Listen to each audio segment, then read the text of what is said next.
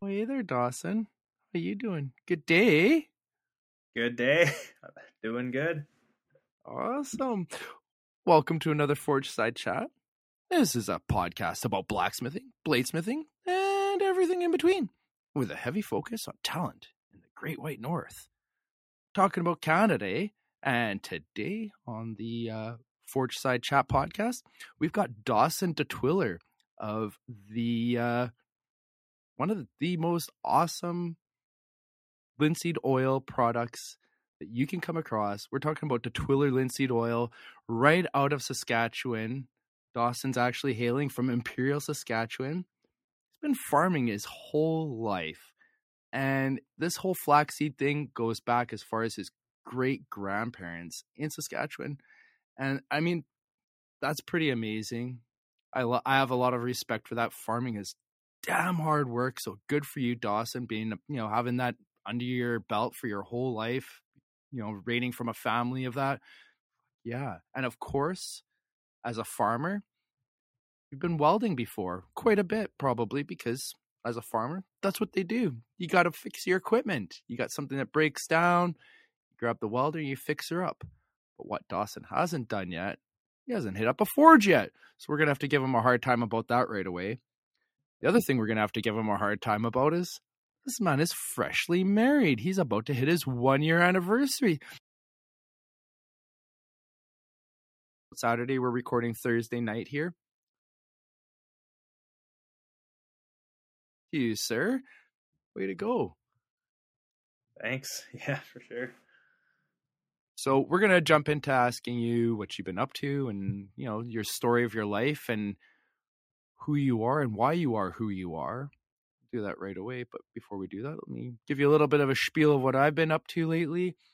It's been crazy, man. I've been bouncing off the walls, left, right, and center, sleeping maybe maybe six hours a night if I'm lucky, five hours a night. You know, it's probably something you're used to as a farmer during uh, harvest season you know living off of no sleep. You probably go through 24 hour days 42 48 hour days during harvest season for crying out loud as a farmer. Not that's quite. what i'm talking about. Not quite? Okay. All right. Well we'll find we'll find out more about that right away. Um i did the manitoba blacksmith guild hammer-in on the weekend. That was awesome dude. It was such a good time.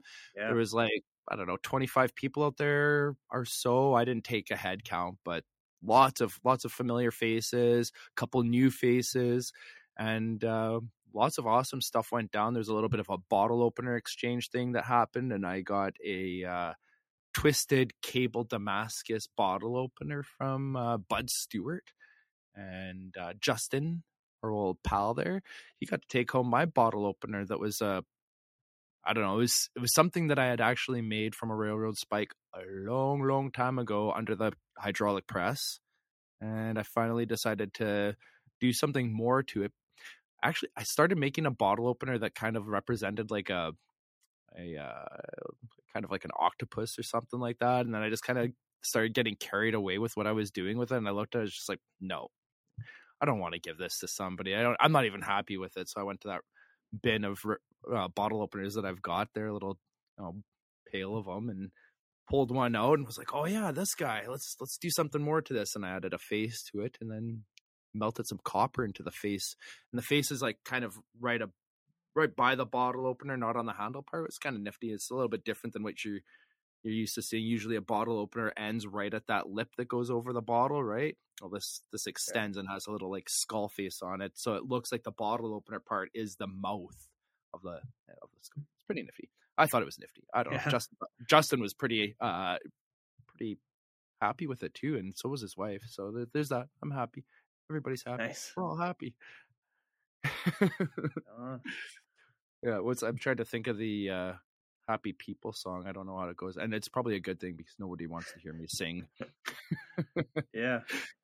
No, so uh outside of that, I just finished loading up a big ass well table into my shop that it's well, it's not really a well table. It was a kind of like a um a bench assembly table back in the day, and through my work, I accured it. And uh, is that the right word? Accured or is it accrued?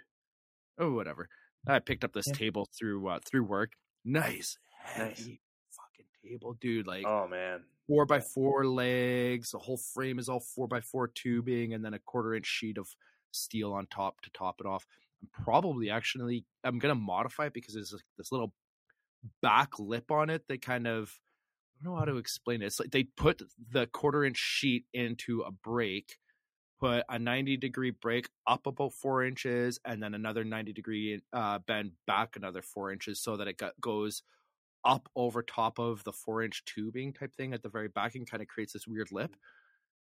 But as a welder, I don't want that thing there. I want a nice big flat table. So I might cut that off, throw a Oh, sheet yeah. of half inch on top and and call it done. We'll see. I don't know where I'm gonna go with it, but I'm just I'm stoked I got this thing, dude. And I'm stoked that I didn't die loading it or unloading it Okay. If you go on my Instagram, you'll see the video, man. It was it was dicey. It was I, I didn't upload the whole video yet. I'm I've it was like a good hour long video I took that I'm gonna have to time lapse it and show everybody my stupidity. It's not something I'm too fond of sharing. Oh I yeah. shared a video with with Steve with Steve uh, Cornelson of uh, me unloading my uh, my brake uh, a few months ago now, Okay. and uh, I didn't bother uploading that to the public because it was a it was a little embarrassing to say the least. As a as a guy who feels like he should know what he's doing, I just make mistakes way too often. I'm like I'm just careless or something, man. I don't know what it is, but thank God for the horseshoe that's up my ass that I've never gotten seriously injured doing anything or I've never ah Yeah. no I've broke I've broken things things get broken it is what it is whatever yeah, I can relate to that. Yeah, get it's part of you do you do sketchy shit out of the farm right it's oh yeah. Part of Uh, farming. Yep. I can relate. so what have you been up to this week brother this week I've been busy like a lot uh, between farm stuff. We've been getting stuff cleaned up, just put away. We've had some really decent weather this week, so getting machinery all like I'll just take the air hose to it and just clean that off. a lot of dust gets built up on there, so get everything cleaned off. Uh, spreading a little bit of fertilizer, like some sulfur fertilizer. We do that in the fall, so would you spread the manure Uh, like it's just it's actually like a fertilizer, like uh, sulfur, like pellets, kind of. Okay. So, uh, guys, we actually have like a custom guy who like has this big spreader machine and he spreads the the sulfur around. So, I was Hmm. just uh, hauling it out there with the truckload. So, you guys uh, yeah, you guys spread manure at all or is that not uh, uh, we have in the past, but we kind of don't really have a source for it anymore. So. I My see, uncle has uh, some cattle, but he kind of uses all his own manure now. So, so yeah, I don't do any of that anymore. But Mm. uh, yeah, for sure. you find that the uh is the sulfur something that's a pretty decent substitute for or better or Uh, well, really, like sulfur would be a part of what's in manure, I guess. Like Yeah. what we get, like what we were using, is like just straight elemental sulfur. Like, I mean, if you Crazy. can imagine, like a, you know, a sulfur.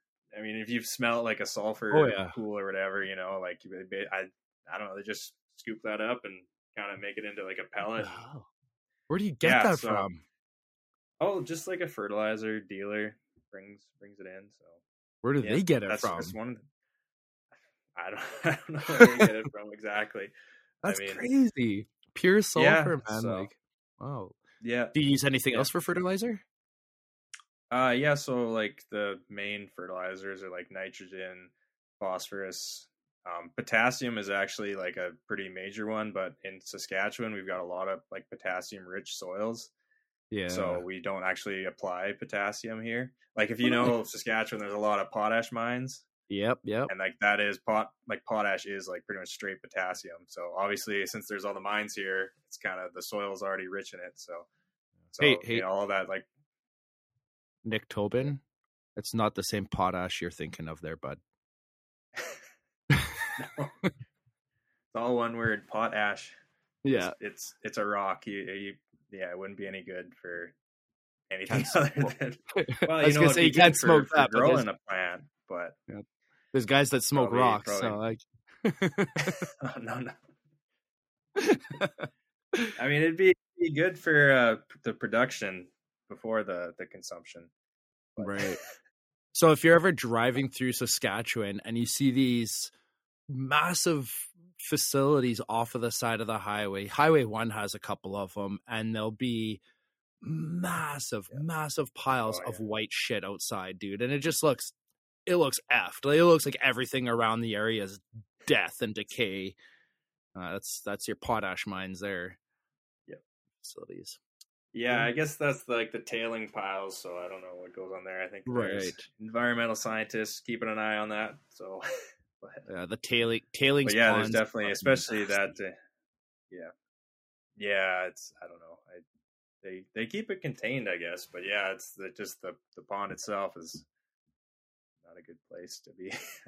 Yeah. But anyways, so yeah, doing a little bit. Uh, we were just doing yeah the sulfur this week, but that's all done now, or should be done. I guess the guy was going to finish up tonight. So Nice. Yeah, I can. On another note, I can relate to the nice heavy welding table you got there because mine is way too light. That's something. Ours, yeah, it's yeah, Yeah, no. It's a, light welding table. No, not in my shop, buddy. Sorry. yeah. Oh, that's that's all we got. I don't know. It's been like it's been the same one we've had my whole life, but it's yeah, it's you. If you're, I mean, it's got a vice on it. Like it's just a vice and kind of a, I don't know, maybe three by four. It's not too big. So, Yeah. but I mean, yeah, if you're trying to like r- wrench on something in the vise, you got to have somebody holding down the other side of the table because it, yeah, you start pulling it all over the floor and yeah, Is it on a cement floor? yeah, cement floor in the in the shop that we got on the farm. So. Gotta get your leg bolted down, bud. Yeah, that's a good plan. We should, uh, you know, that'd be, we could do that for sure because we got a hammer drill. I could Yeah. probably do that. Well, sometimes we move it, but not too often. I mean, it usually Oh. stays in the same spot. So, I thought about uh, anchoring my welding tables down because even at like a thousand pound table, it still freaking moves around if I'm really giving her Yeah. on stuff. But again, kind of like you said, I do move it around occasionally. Yeah. So yeah, bolting it down, eh, I don't know. Just you know, I picked up a uh, a platen table. It's three by six. And that thing weighs like over two thousand pounds. That don't move nowhere. yeah, Yeah. When did you guys finish finish the harvest?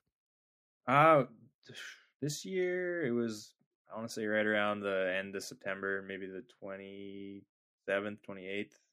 Okay. It's A Pretty, pretty ago. decent. This year, I mean, it's been dry. Like, it's been Right. real dry here. Like the last like since we had a little bit of rain, I want to say like the start of September, but like it's yeah, since then not like nothing. Like it's getting pretty dusty out there. So Yeah.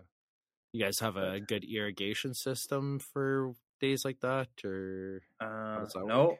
no, no irrigation here. Just rely on the rain. Just ooh, dry, dry land farmer, I guess. So we we starting to get a little antsy then without the rain, or well, well, I mean, there's lots of time for snow, I guess, to to show up for next year. So, but yeah, definitely, definitely could use some.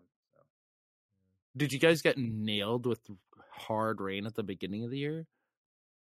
Ah, not really. We were kind of. I know there was some areas there, like like I know what you mean, like uh southern southwest Manitoba, kind of southeastern Saskatchewan. There, they were pretty wet. They had a lot of flooding at the start of the year. But, yeah, uh, well, all of southern no, Manitoba we were- was just yeah. brutal, dude.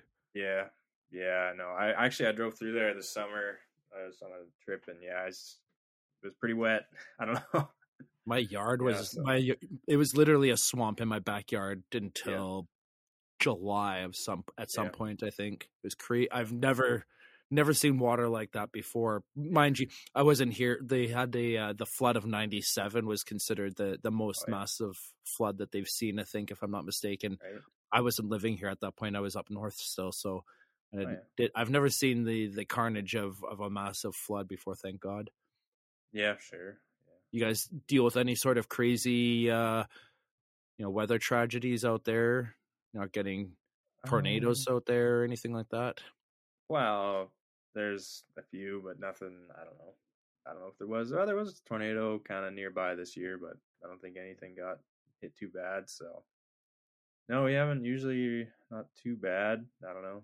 Last So year it's was something- a real drought, but this year turned out Yeah. pretty decent. So, Uh, growing up as a kid in Saskatchewan, was that something that you guys saw quite often? Was tornadoes, or is that something that's new to you?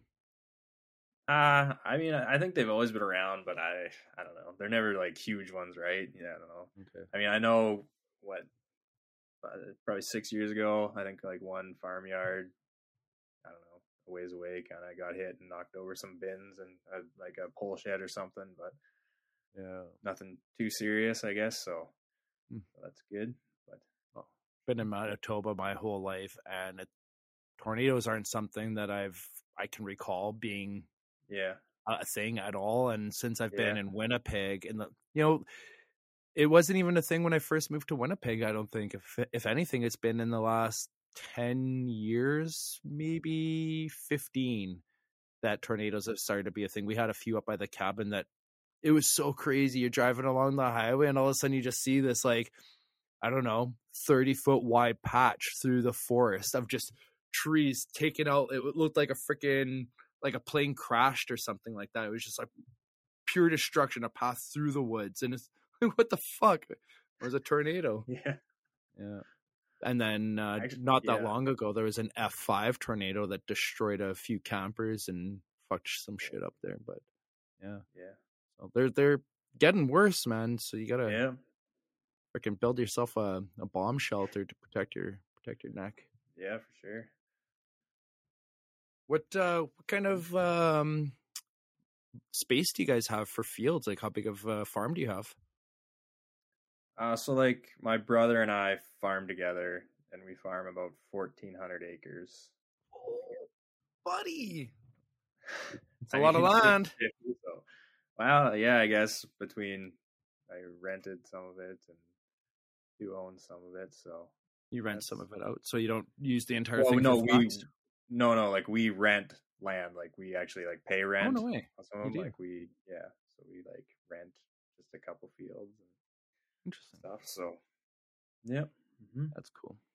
How long? uh How long have you personally kind of been at the he- at the helm of all this? I like as like running a business like myself, like like since you know since like when I grow up, of course, I was just working for my parents, kind of and stuff, and then Yeah. I went to university for four years, and then started farming right after that. I guess the first year that I could say I was like actually running a business was like 2015. No, it was 16. Yeah, was 16. 16 was the first year, and then uh yeah. So then after that, I think it's in 18. Uh, my brother and I started farming together, like as a, a business together. So Cool. And what prompted you to start producing linseed oil? Okay, so yeah, like we've always grown it. Like we've always grown flax, right? And just sold it. Just put it in the truck, haul it to the elevator and sell it. And that's kind of the end of what we've always done with it. So um, I was actually doing some woodworking. Like that's always been my hobby was woodworking. And uh, That's so I was using linseed oil. Like I was, you know, I, and of course I knew, you know, I've always kind of known that you know, flax makes linseed oil, right? Like flax, linseed is like the European name. I don't know. We somehow in like North America, we always call it flax.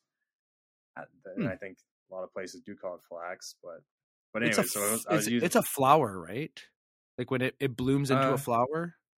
Yeah, yeah. It's got like a little blue flowers on it. What, co- what color is it kinda- again? the seed itself, No, like the the flower. The flower. flowers. The flowers are yeah. blue. So Yeah, if, if you see the big fields of blue, that's that's Yeah. linseed. Okay. Yep, flax. Yeah, we would The always flax, call it flax. I mean, we've ne- we never called it linseed. Like that's just linseed oil is what it makes, right? I don't know. It's kind of weird, but like, well, yeah, we always- because well, linseed is the seed of the plant, not the plant itself, right? That's how I would look yeah, at it. we call it flaxseed too. So I, oh, weird. as far as like I, the way I see it is like linseed oil is like like the for like finishing, right? Like linseed oil is what you put on wood, you put on metal, like that's linseed oil. Like flax oil is like what you find in like a health food store, right? Like you'll find little boxes and they'll be like flax okay. oil. Like that's kind of I don't know how this kind of just separates the food use from like the industrial use, I guess. What's the difference like, in the usage now? Oh, it's the well, it's the same thing other than like linseed oil could have additives or different processing, I guess. So but, but you're you have a linseed product with no additives in it, right? Yeah, so most of my stuff doesn't have like additives, I guess. Like I do I yeah, like the deck oil. So this is a whole confusing thing. Like if you if you go to a hardware store and you see boiled linseed oil on the shelf, like boiled linseed oil at a hardware store is always going to have like Japan dryer added into it. Like that's just the common like usage of the name boiled linseed oil. Okay. So like now it's so confusing. People are like, "Yeah, I want to buy some boiled linseed oil," and I'm like, "Okay, so if you've been using boiled linseed oil from the hardware store, that's gonna have the like the dryer additive in it. Just so you know, like so, which is fine. Like it's a it's useful in a lot of ways, but I just kind of wanted to like you know I I just want to let people know like this has it, this doesn't, right? Because like I think people should know, right? So yeah. Well, and, and the so difference yeah. between having it and not having it, what's the the main thing you got to take into consideration with that? Yeah, so it really depends a lot on like what you're applying it to. So like with the dryer added, like it it it does dry way faster. Like like yeah, like if especially if you put it on like if you uh, take a paintbrush and just like paint on like a heavy layer of oil like onto just a piece of wood like with the dryer added that'll like dry in like 24 hours or whatever and with right without the dryer like that's you really got to like buff it right like even you like you've used the just my like regular 40 hour double boiled oil like you've yep, i that, love it right and yeah it's i right on. You know, I, I like soaking my hammer handles in it dude it's yeah, right it on. soaks in really nice, and the way it dries yeah. doesn't leave you any sort of gumminess. Yeah, just it wipes off so nicely afterwards. Yeah. It yeah, yeah, yeah, and it doesn't stink. that's good.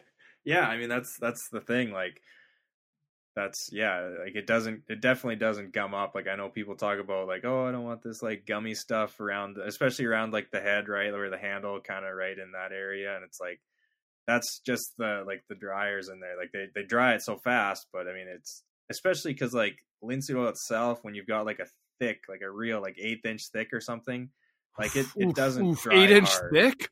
Oof, no, eighth good. of an inch, an eighth of an inch.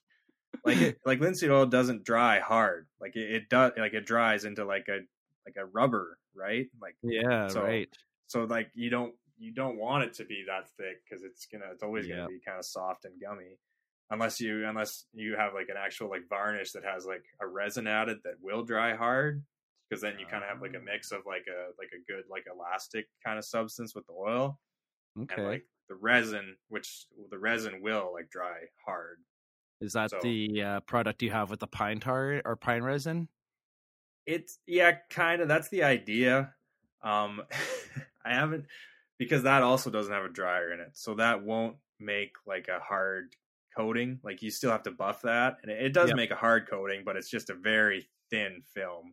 Like it's not going to have like a, a, thick coating like you might, you know, think that a varnish should make.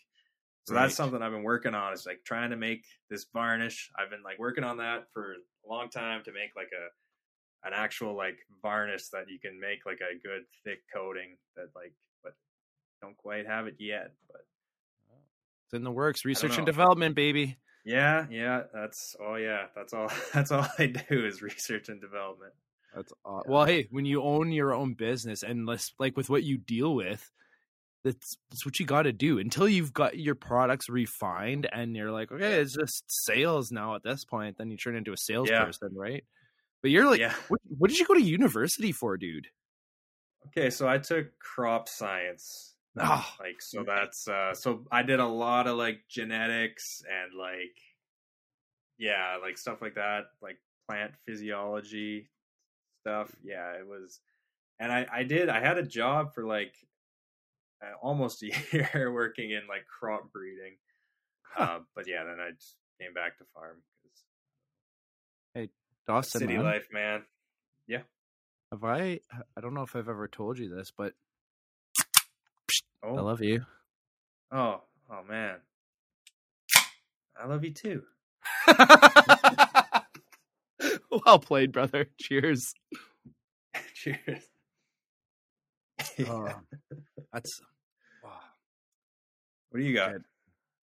I, I- I'm not telling you. I'm Oh. embarrassed to tell you what I'm drinking. You don't have to be embarrassed. It's a Labatt Blue. You don't have to tell me. Oh, the bad blue.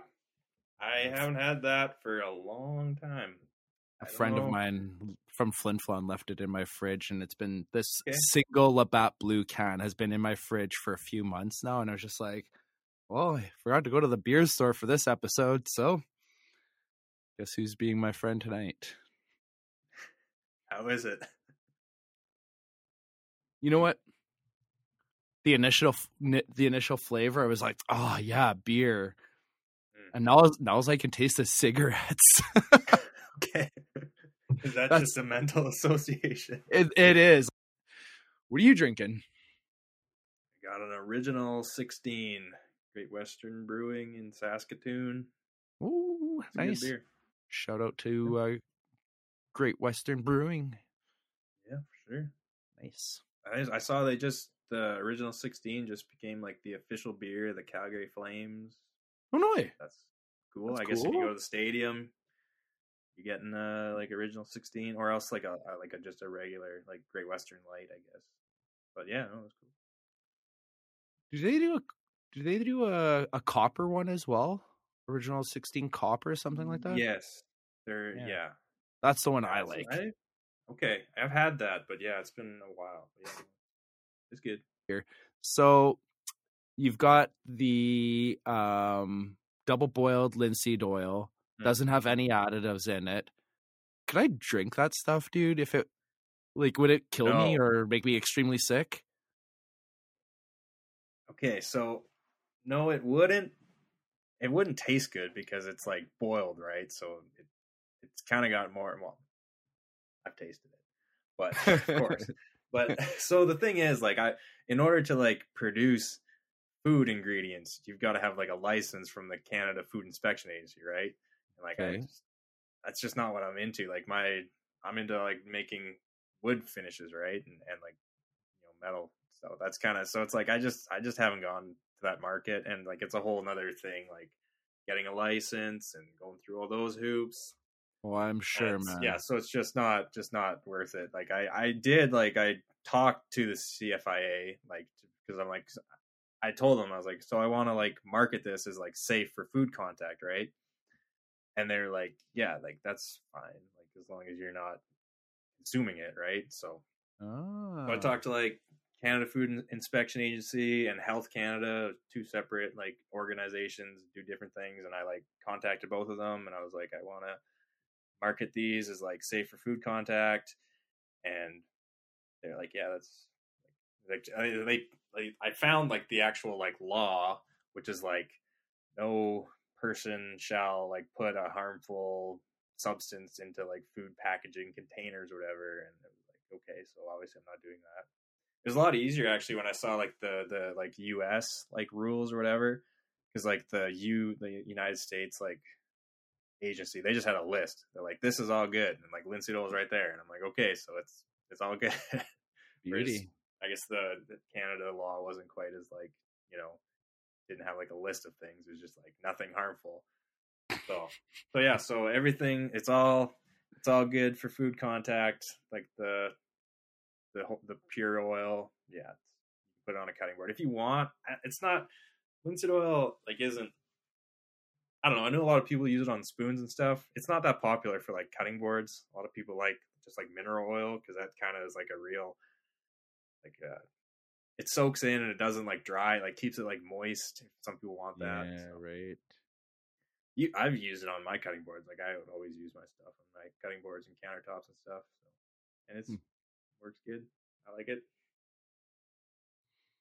I think hammer handles and axe handles has been pretty sure that's the only thing I've used it on so far. I haven't had a chance Okay. to use it on anything else. I do have to build a new deck next summer, so be hitting you up for some deck oil there, brother. Yeah, man, five gallon pails. I've got them. I'll be using that code uh, Forge Chat ten to save myself Yep. ten percent on my Yeah, order sure. because it's going to be Yeah. over fifty dollars. Yeah, Uh, yeah. I totally when I made that code, I like forgot the the side in the middle. like, no, Forge chat, and I didn't realize till like way later. I'm like, oh, it should say Forge side chat, but no, I, I like it as it is. I like it as it is. Yeah, no, it's good. Uh, it kind of throws a little bit of a curveball into it and does it shortens it a little bit, which is nice. right? Yeah, I get it. I don't have to type in as much. yeah, no, it's good. yeah. No, Uh, like it's yeah. I've been using oil on everything. Like my, my dad uses it like a lot on like metal, like like eh, like farm machinery. He's like putting it on like metal. Like when he like did the trailer decks and stuff, he was like doing the whole frame and everything too. Oh Actually, yeah, it works great on metal. Like really, it does. Like if like it keeps the like rust off. Like great. totally. Uh, yeah, especially Yeah. because of the way it dries and creates like a coat. Oh, Yeah, like you don't like yeah, just you know wipe it on, like buff it up. Like you can like really like buff it, like wipe it. You know, once you like apply it, like wipe it all off until you Yeah. and you got it like you know it was into the pores in the metal and like yeah. Dude yeah. i'm gonna have to try that out because there's definitely things i've got that uh are bare metal and i don't want them rusting oh it's Yeah. awesome dude. Spike knives! Coat your spike knives in linseed oil it's perfect! I mean you could coat any of your knife in spike like the blade right? The, the wood handle. Does it have any sort of, of of effect to anything like that's like plastic or anything like that? Will it do anything to plastics or anything? Um, I mean, like if you put it on a plastic, I guess it would kind of still give it like an oiled kind of like look. Maybe I don't know. So, Okay. I haven't really done much on plastic. I got to do But more on leather too. I haven't really tried much on leather, but I know like a lot of people do it. Okay. It's- I, I was just thinking with the plastic, like, do you have to avoid getting it on the plastic? Is it something you need to Oh. worry about? Probably not, though. eh? No, no, no. Yeah, no. You don't have to. You can get it on the plastic and just like buff it off. I guess. I, as far as I know, I guess should test everything. But I mean, I'm sure I've put it on plastic things before. I guess nothing specific comes to mind. But No worries. Um, what does the uh, the deck oil? How does what's the difference in the deck oil from the double bit boiled linseed oil? yeah, so the deck oil has the oil dryer added into it. So Okay. So the oil dryer is like, so basically, like it, it's manganese. Either like manganese is what I. Well, I'm not entirely sure because I don't know the actual percentage of what I've used because I can't. This is a whole other thing. Like I've been trying, like I'm trying to order like a.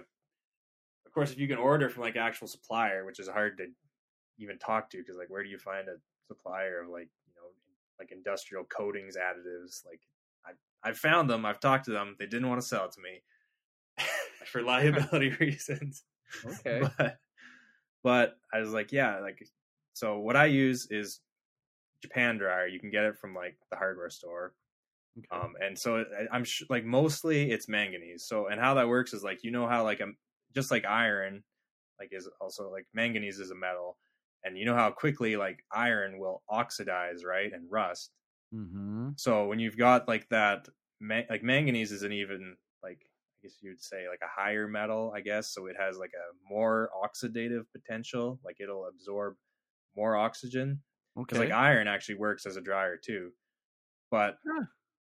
Like manganese is it so how it works is like how quickly those metals can like absorb oxygen and when you have those like mixed right into the oil they'll transfer all that oxygen to the oil like that much faster and w- that's what dries oil is it's absorbing oxygen it's absorbing oxygen to like create these like bonds like the oil is like bonding to itself and like Huh. yeah polymerizing is like the technical term and so it's I've, I've, man, I should see like it's crazy how how much weight like if you actually have like the like the oil and if you like start like when you coat it, like this is a crazy thing. Like if you have like a, a enclosed room, like a not well ventilated room, and you're using like linseed oil paint, which is like another product that I want to make, but if you've got an enclosed room not well not well ventilated, and you like coat the whole thing in linseed oil paint, like that paint, that oil will be absorbing so much oxygen that like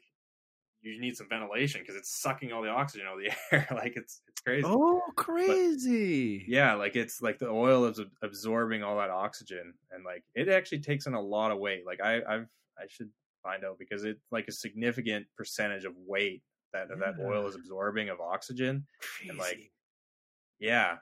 So. That's that's so cool, dude. That is so cool. Yeah, it's I get that goes hand in hand as to why you can't leave uh, rags with linseed oil left out of the shop exactly. too, because of the oxidation. Yeah. yeah, yeah, because that that absorbing oxygen, like that chemical reaction, is exothermic. It's generating heat. If you like the thing to do, like if the warning that's on the cans, like that is like the official Health Canada warning for like what to do is like lay it flat. Like if you use, like I always, I mean, I use paper towel mostly Okay. And like it's just you, you know you you wipe it down until it's dry and then just lay it flat like on the counter for like you know a couple days until you can tell when the oil like with the dry when it's dry on the paper towel because like it isn't oily anymore. Like it's kind of mm-hmm. it's like a weird kind of crusty like hard yep. to the to the paper towel or whatever. But but yeah, so like that's yeah, you just just don't like crumple it all up into a big wad and then throw it in your bottom of your like trash can and pile more stuff on top that that generates some heat. That's a good heat trap so which is crazy because like the oil itself like it's not really that flammable. Like like the flashpoint like i was looking at this is yeah, i was like looking at like like uh the definition of a combustible liquid or whatever like not even a flammable liquid. Like there's a flammable liquid and then there's a combustible liquid which is oh. less flammable, do, right? do tell more. Do tell yeah, more. so like the the definition of a combustible liquid is like a flash point of like 93 celsius so i guess like the flash point means like it when it gets to that temperature it'll start like emitting like vapors which are like flammable right like that'll like yeah go into a fireball right yeah and so the actual like flash point of linseed oil is like 206 celsius oh crazy. so that's just like it's yeah it's like not combustible like there's no like like there's what no fire the... hazard really. But what's the viscosity than... of linseed oil versus like canola oil is way thinner than linseed oil, right? Uh, yeah, it would be slightly thinner. I guess it depends on how much the oil has been like oxidized already. Like as mm. far as you can do like a lot of things with like as far as like preparing linseed oil. Like I I want to start like like you can like bubble air. Like if you just like put like an air hose into the bottom of the pot yeah. and like start like bubbling air aerate it through the uh, yeah aerate it. it like of course it'll like when you bubble the air through it it's going to start absorbing that oxygen and like yeah Picking it'll up. definitely gain like a lot of a lot of weight just doing that and like it becomes thicker too so hmm hmm that's not usually the way i see it get thicker but if it works for linseed oil then it works for linseed oil okay. Yeah. I mean, it'll, yeah, it'll get thicker just over time too. Like, yeah, that's what I tell my wife. Just, okay. just, just keep on touching it; it'll get thicker over time. I promise. Yeah. yeah. Uh, yeah. Too much, too, too much for you, Dawson. no, no, that's all right. the, the dick jokes are making you uncomfortable. no. Just aerated. Sorry.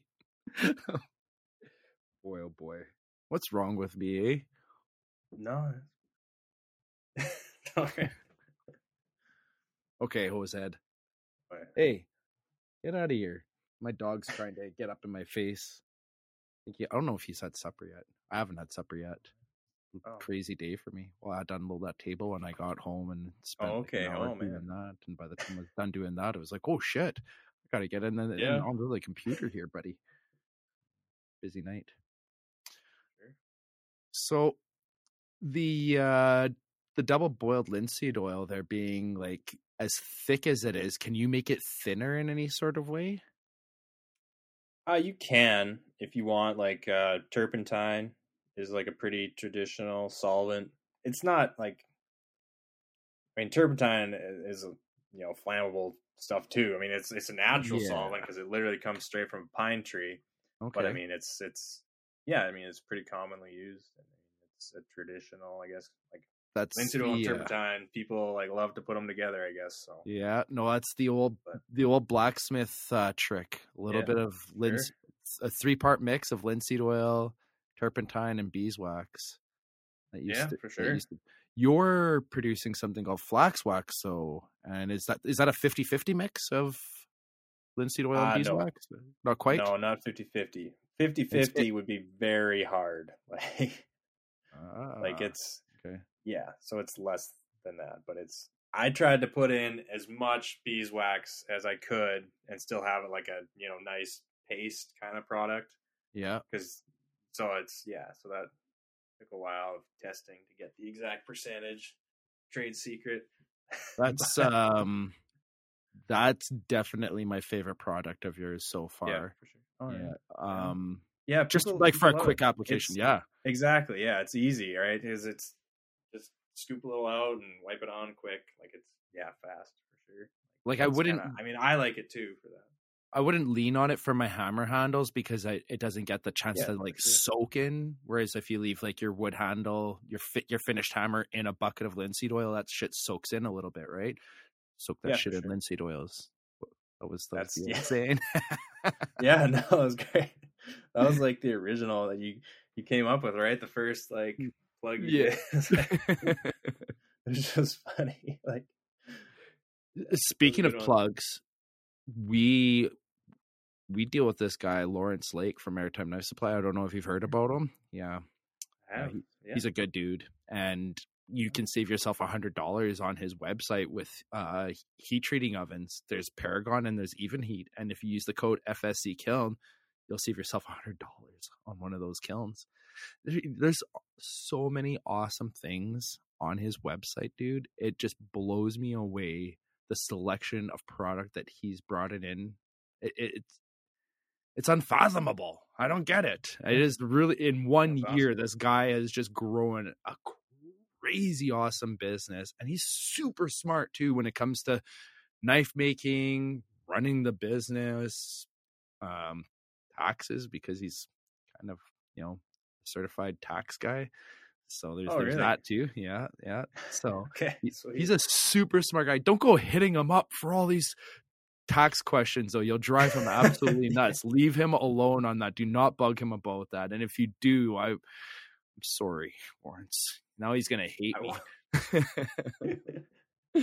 um, but you know what? The the one thing I do want to bring up is he's been carrying A33 recently. It's a uh, steel product called Atlantic 33 or A33 for short. Uh, friend of mine, True North Forge, he just picked some up recently and he's been playing with it and he has nothing but good things to say about it. He says the steel works absolutely amazing comparable to H13 in toughness, but in forging aspects, so much easier than H13. And the best part about it is as soon as you're done, you water quench it and you're ready to go. No tempering needed, nothing. So it's an amazing steel. Most tool steels that we deal with as blacksmiths, we have to play with them at certain heats for forging levels. Like H13 has a very high heat forging level. If you start forging it below that level, it'll start to crack on you. Um, and it's also extremely hard to forge at anything but a high, high heat as well. H13 is an air hardening tool. So you've got a air hardening process that you've got to do with H13 versus the Atlantic 33 doesn't have that. If you're not doing your hardening process, your steels, the H13 is still going to be damn hard and it pretty much just hardens on its own when you just leave it out in the air. There's the that's essentially the air hardening process. I know there's more to it than that, so don't don't do just that and say that's it. But then the, then you start going into stuff like 5160 and 4140 and stuff like that for your tool steels or maybe it's S7 and they've all got this crazy different range of heats that you need to quench them at um, heats that you need to soak at before quenching them, and then temper afterwards. Most of these steels are tempering at about 400 degrees for two hours times two. You always want to do at least two temper periods. Um, and then when you're done, you've got your finished product, like how it looks. What do you do, Dawson? Soak that shit in linseed oil. yeah, buddy. nice. That's that's my recommendation. That's a. Yeah. You're getting that recommendation from the boys here at Forgeside Chat. Well, from me, I, and I, I know Nick would recommend it too, and I know Steve was like, "Dude, I need to get me some of that." I don't know if he's ordered any yet, but keep an eye out for Steve ordering mm, some yeah, of that stuff yeah, from you. Forward to that. Did you get my sticker yet? Oh man, I did. Yeah, Yes. got your sticker like yesterday, and your note was awesome. Yeah, a little handwritten letter Yeah, for you. Got to do that for Yeah, man. everybody. I send a letter That's- to you. Yeah. I, Oh, I, s- I appreciate that. save. I've got yours up here on my uh somewhere Yeah. up here. Yeah, I've got a whole little stack of letters and stuff that I'm saving from Nice. everybody that has sent me letters, and Yeah. there's a couple actually that um they sent me stuff before I got into the rigmarole of having the stickers. Justin used to handle all the sticker stuff, and then when he decided that he needs, well, he's busy dealing with some TV show stuff there, Fire and Slice or something Oh, man, like yeah. that. Yeah, No, I've been Well- following that. That's pretty sweet. I uh it, when I saw the Instagram thing, I gave him heck, and I was like, "Dude, Fire and Slice kind of looks like Fire's Lice." okay.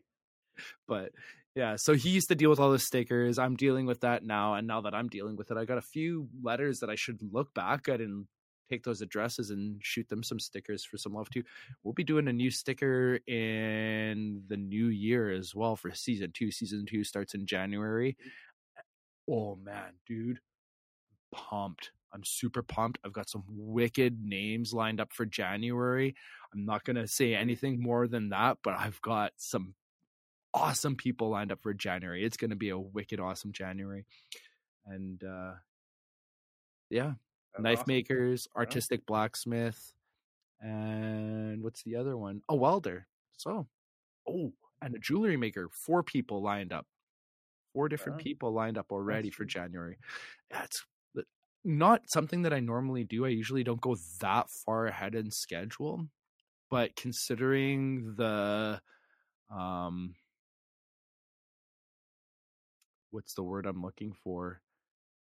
The the level that these people are at in Prestige. the prestige of these people. Thank you, Yeah, Dawson. We could we could work together. I like this. The considering the the prestige of these people, Yeah, no, for sure. I figured it's probably a good idea to give them a heads up and you know say like, "Hey, I'd really love to interview you." And how's January Mm-hmm. looking? Everyone that was uh that I approached about that was like, "Fuck yeah, that's perfect." So Nice. yeah, man. Uh, Uh, it's this is a little insight as to how how far in advance I normally have things scheduled. I don't have fun, anybody scheduled for next week yet. But it takes like there's so many people that I can reach out to and be like, Yeah. "Come on, come on the show." It's just, it's not something that I really stress about all too much. So, mm-hmm. what do you find stresses you out when it comes to running your business? Is there things that you like really are like, "Man, this is the one thing that I just I wish I did not have to deal with this." Um, as far as like the actual product that I'm making, the thing that I like get the most like concerned about in my like product quality or whatever is like so when you when you crush any seed for oil, right? Like any like oil seed, there's always going to be like a small amount of waxes in the oil Oh, and of course when you like crush them and like i mean it's so my oil is like cold pressed but cold press i mean just kind of i mean it is cold like i don't steam it like the seed going in is cold but of course there's so much pressure in there and friction that it, it heats up to like 70 celsius oh, So like, really? course, wow. that's not like that's not crazy hot i mean like a normal like mean if you like steam the seed before going in you can get it up to like over a 100 but like Right. that's just that's just the heat from the friction of like crushing because i mean you're really like you want to rupture every cell in that seed in order to like release the oil out of it. Totally, right? totally. So yeah. there there is a lot like like what I like I have like a small machine, but it's got like a I think I have a five horse motor on this Okay. like little machine that's like crushing like you know many pounds an hour like it's it's slow it's like it's geared down to like 20 rpm on this like screw that's like going and it's like a five horse motor so it's a lot of torque right so there's How a lot does- of friction there How does it crush the seed? Is it like a press or is it like um does it does it have rollers that roll the seed through rollers or something? Yeah, so it's just called like a screw press, right? So it has like a basically a screw that like it's got a hopper that dumps into like this screw, and this screw is like pump like you know It's- augering it, It- right? yeah, Into- it's fluted. it's turning. Yeah, It's like it's like a yeah, it's like a screw.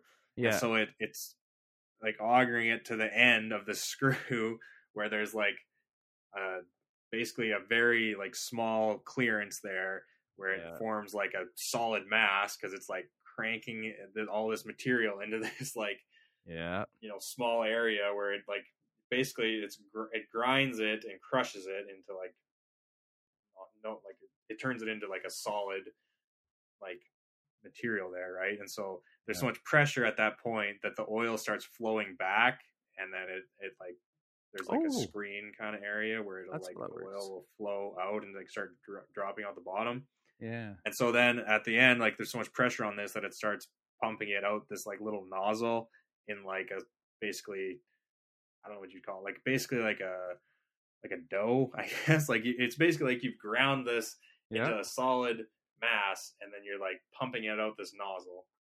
Well, what do you do and with the waste? Uh yeah, so it's actually like a high value like feed for animals. Right? Figured there was something so like that. mostly, Yeah, so my uncle takes most of it so far to feed to his cows. So. Cool. Yeah. Right on. yeah, like it's a high protein like feed. So yeah, Very interesting. For that. Yeah. So, anyways, so back to what I'm talking about is like so there's so there's like a, a small percentage of natural waxes in that oil, Yeah. and so when it's coming out at that you know relatively warm temperature, those those waxes stay like melted, right, dissolved in the oil.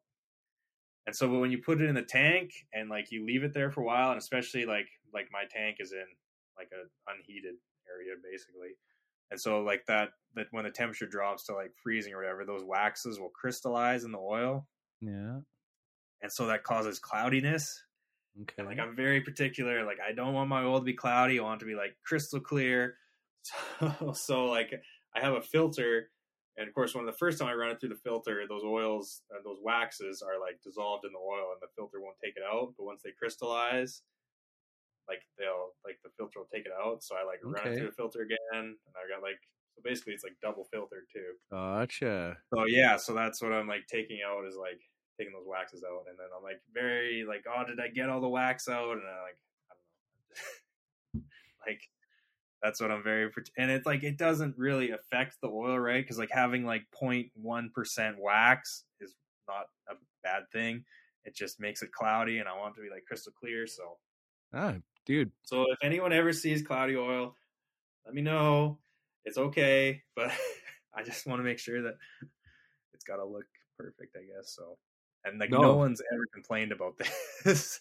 This is just like this is something to be like you you like should be really proud about your about that and your Yeah. product and and boast that like yeah, I've like know, I've talked to like other people like uh, I've like explained this like problem, right? Like I've told this to like some like people that work in like oil clarification and stuff and I'm like and they're like, "Oh, so if people complain?" I'm like, "No, no one's complained. Like I just I've seen it."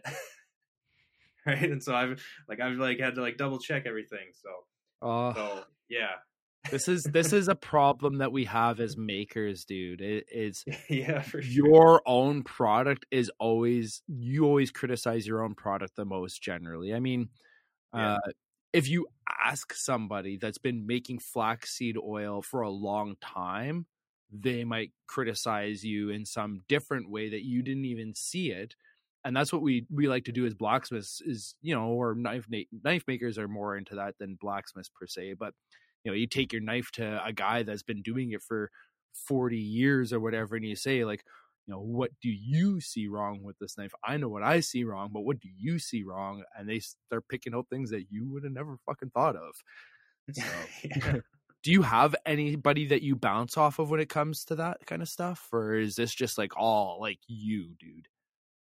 I do. I have like a uh so like the guy who basically sells this equipment, right? Like he's a loves to talk, so I like you know ask him questions and he'll like give me suggestions on like how to like you know operate this like these processes.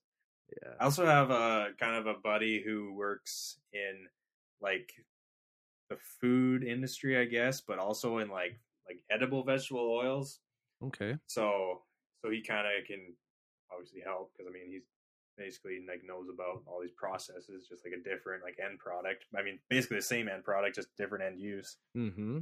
So, so yeah, so that's been great, I guess. And, uh, yeah, I've figured things out, I guess, but everything like takes time, and yeah, I just definitely particular about it, I guess. So, I had a a thought went through my head at one point in this conversation, and I like I asked you about the co- comparison to canola oil. The reason I asked about that is canola oil is the conventional oil that most blacksmiths will use for quenching, right? okay. Um, it just it's it's been proven to be a very reliable oil to use for quenching. You got to heat it up a little bit to get the proper quench temperatures. And when I was thinking about it, the comparison to linseed oil, I was like, man, I wonder how linseed oil would work for quenching. But you mentioned that the flash point for it was in the 200 degree range, right? yeah, I yeah, I yeah, I don't know what the I don't know what it is for canola oil. The difference, I guess, like is with like canola oil has like a very high smoke point.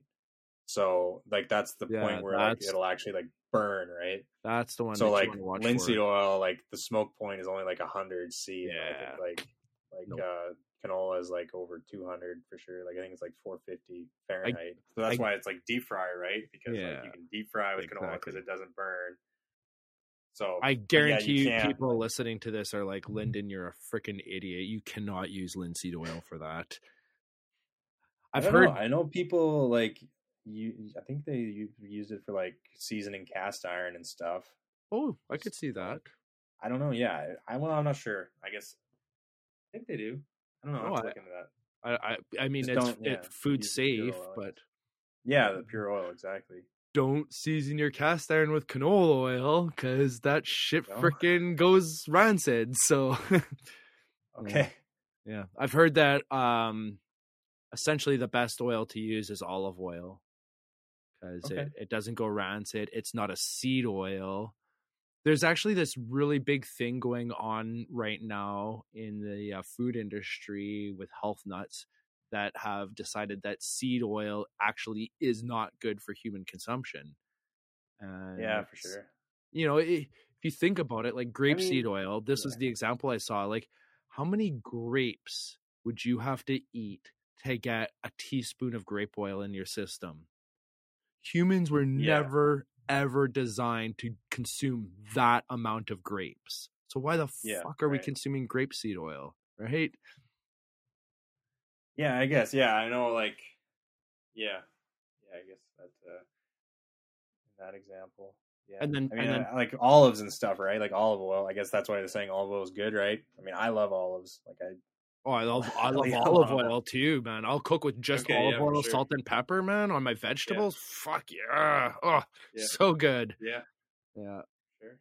the one the one oil that really like it i kind of get a little edgy around it and a little like hot and bothered or whatever i don't know like i my my the hair on the back of my neck stands up is when when rapeseed oil comes into play it's like what what what's happening here It's a European thing. Yeah, rapeseed. Yeah I don't, I, I don't know it's uh not not something i'm really i don't think i've ever actually seen rapeseed oil to be honest i don't, I don't know yeah, like that's what they call canola, like traditionally in Europe. Although the canola was like really? originally different from like rapeseed because canola was like bred to have like a better, like less like tox. I don't know toxic, but less like I, forget what it is, like ur, urus, erucic acid or something. Like they bred Okay. it to be like lower in that because that's like a, I don't know. Anyways, canola was supposed to be like a, a better oil for that because like canola and like mustard are really closely related. just like Okay. And so like canola or like rapeseed originally had like some of those like mustard kind of compounds that make like mustard spicy, Okay. and so Interesting. they like lowered the amount of that in canola, Oh man. like just like selective breeding, just like oh this one's got less, let's breed this one with this other one that also has less, and they just like kept lowering that amount and like It's a GMO. it's not that's selective breeding, not transgenic. It's um talking about all this you've made me realize that mustard is a seed Yeah, and mustard is good. I fucking Dijon love mustard oh gosh darn mustard on my burger man. or hot dogs. Oh yeah, all day dude. You know, like Saskatchewan is like the world's largest producer of mustard seed. No we don't way. grow it on our farm because it's it's mustard likes it like kind of dry, so they grow a lot of it like Swift Current area where it's like hot and dry, I guess. So, Hmm. but yeah, no, it's mustard. They grow a lot of it over there. trying to remember what the name of those fuckers are called again um saskatchewatches you ever seen one of those in your area i think they're from i think they're more from north Never a- seen one. Sas- Saskatchewan version. Yeah. uh, we joked about that back, Oh, I heard that one. yeah, a long time ago. and you're what? There's one episode you were roasting me about something. I forget. I'm, I'm saying something about Saskatchewan. I, I might have, uh, I might have joked about Saskatchewan here and there, but hey, I'm allowed to. I was born on the Saskatchewan border, buddy. I'm like part, partially Oh, Saskatchewan. Creighton inside. Well, no, but if you look where the where the uh Flin Flon. where the hospital is in Flin Flin Flon, Oh, okay. it is literally on the freaking border, dude. Like, Okay. yeah, barely Yeah. in Manitoba. So, Okay. I- No, I've never been to Flin Flon. yeah, I, well, you know what? I've been to the road where it says like Creighton, 300 kilometers that way or something. I just I didn't didn't take the trip. Yeah, I, I wouldn't have blamed you. That that road is kind of boring as f. To be honest, it's mostly just trees. You're just driving through Yeah. like forest. But Yeah. Flin Flon's unique, dude. It really Yeah. is a super unique town. Like it's there's so much bare rock there, and it's actually a very Okay, yeah. like big hills too. Like I look back to my life there, and I was like, damn, as if I didn't get into snowboarding when I lived in Flin Flon, and I've always wanted to go back there in the winter to snowboard. I actually have once, but didn't didn't get all that much done because I was only there for a couple days. But always wanted to go back there with a group of people and film some snowboarding off of the cliffs and handrails that are in Flin Flon because it's a wicked town for that. Nice. So outside of the very interesting landscape in Flin Flon, not much going on there anymore, dude. The mine's been shut down. The town is Yeah. shrinking big time now. Everybody's moving to Snow Lake because that's where the mine is open now. So Oh, huh. yeah. Snow Lake went through some interesting freaking times, man. Back when I lived in Flin Flon, Snow Lake had a population of over 2,000 people. The mine closed. It dropped down to like 800 people. That's when I moved there for a little bit. Hmm. And then shortly after we moved away, the mines started reopening like crazy and the town started growing again. When I was living there, you could have bought a house for twenty thousand dollars, dude, and a decent house. We're not talking like Yeah. a piece of junk. We're talking like a normal bungalow, three bedrooms, two Yeah. bathrooms, like freaking decent house, right? For like Yeah. twenty thousand. This is back in the nineties, and wow. nowadays you can't find a house there for under three hundred thousand. Apparently, Wow, yeah, that's crazy.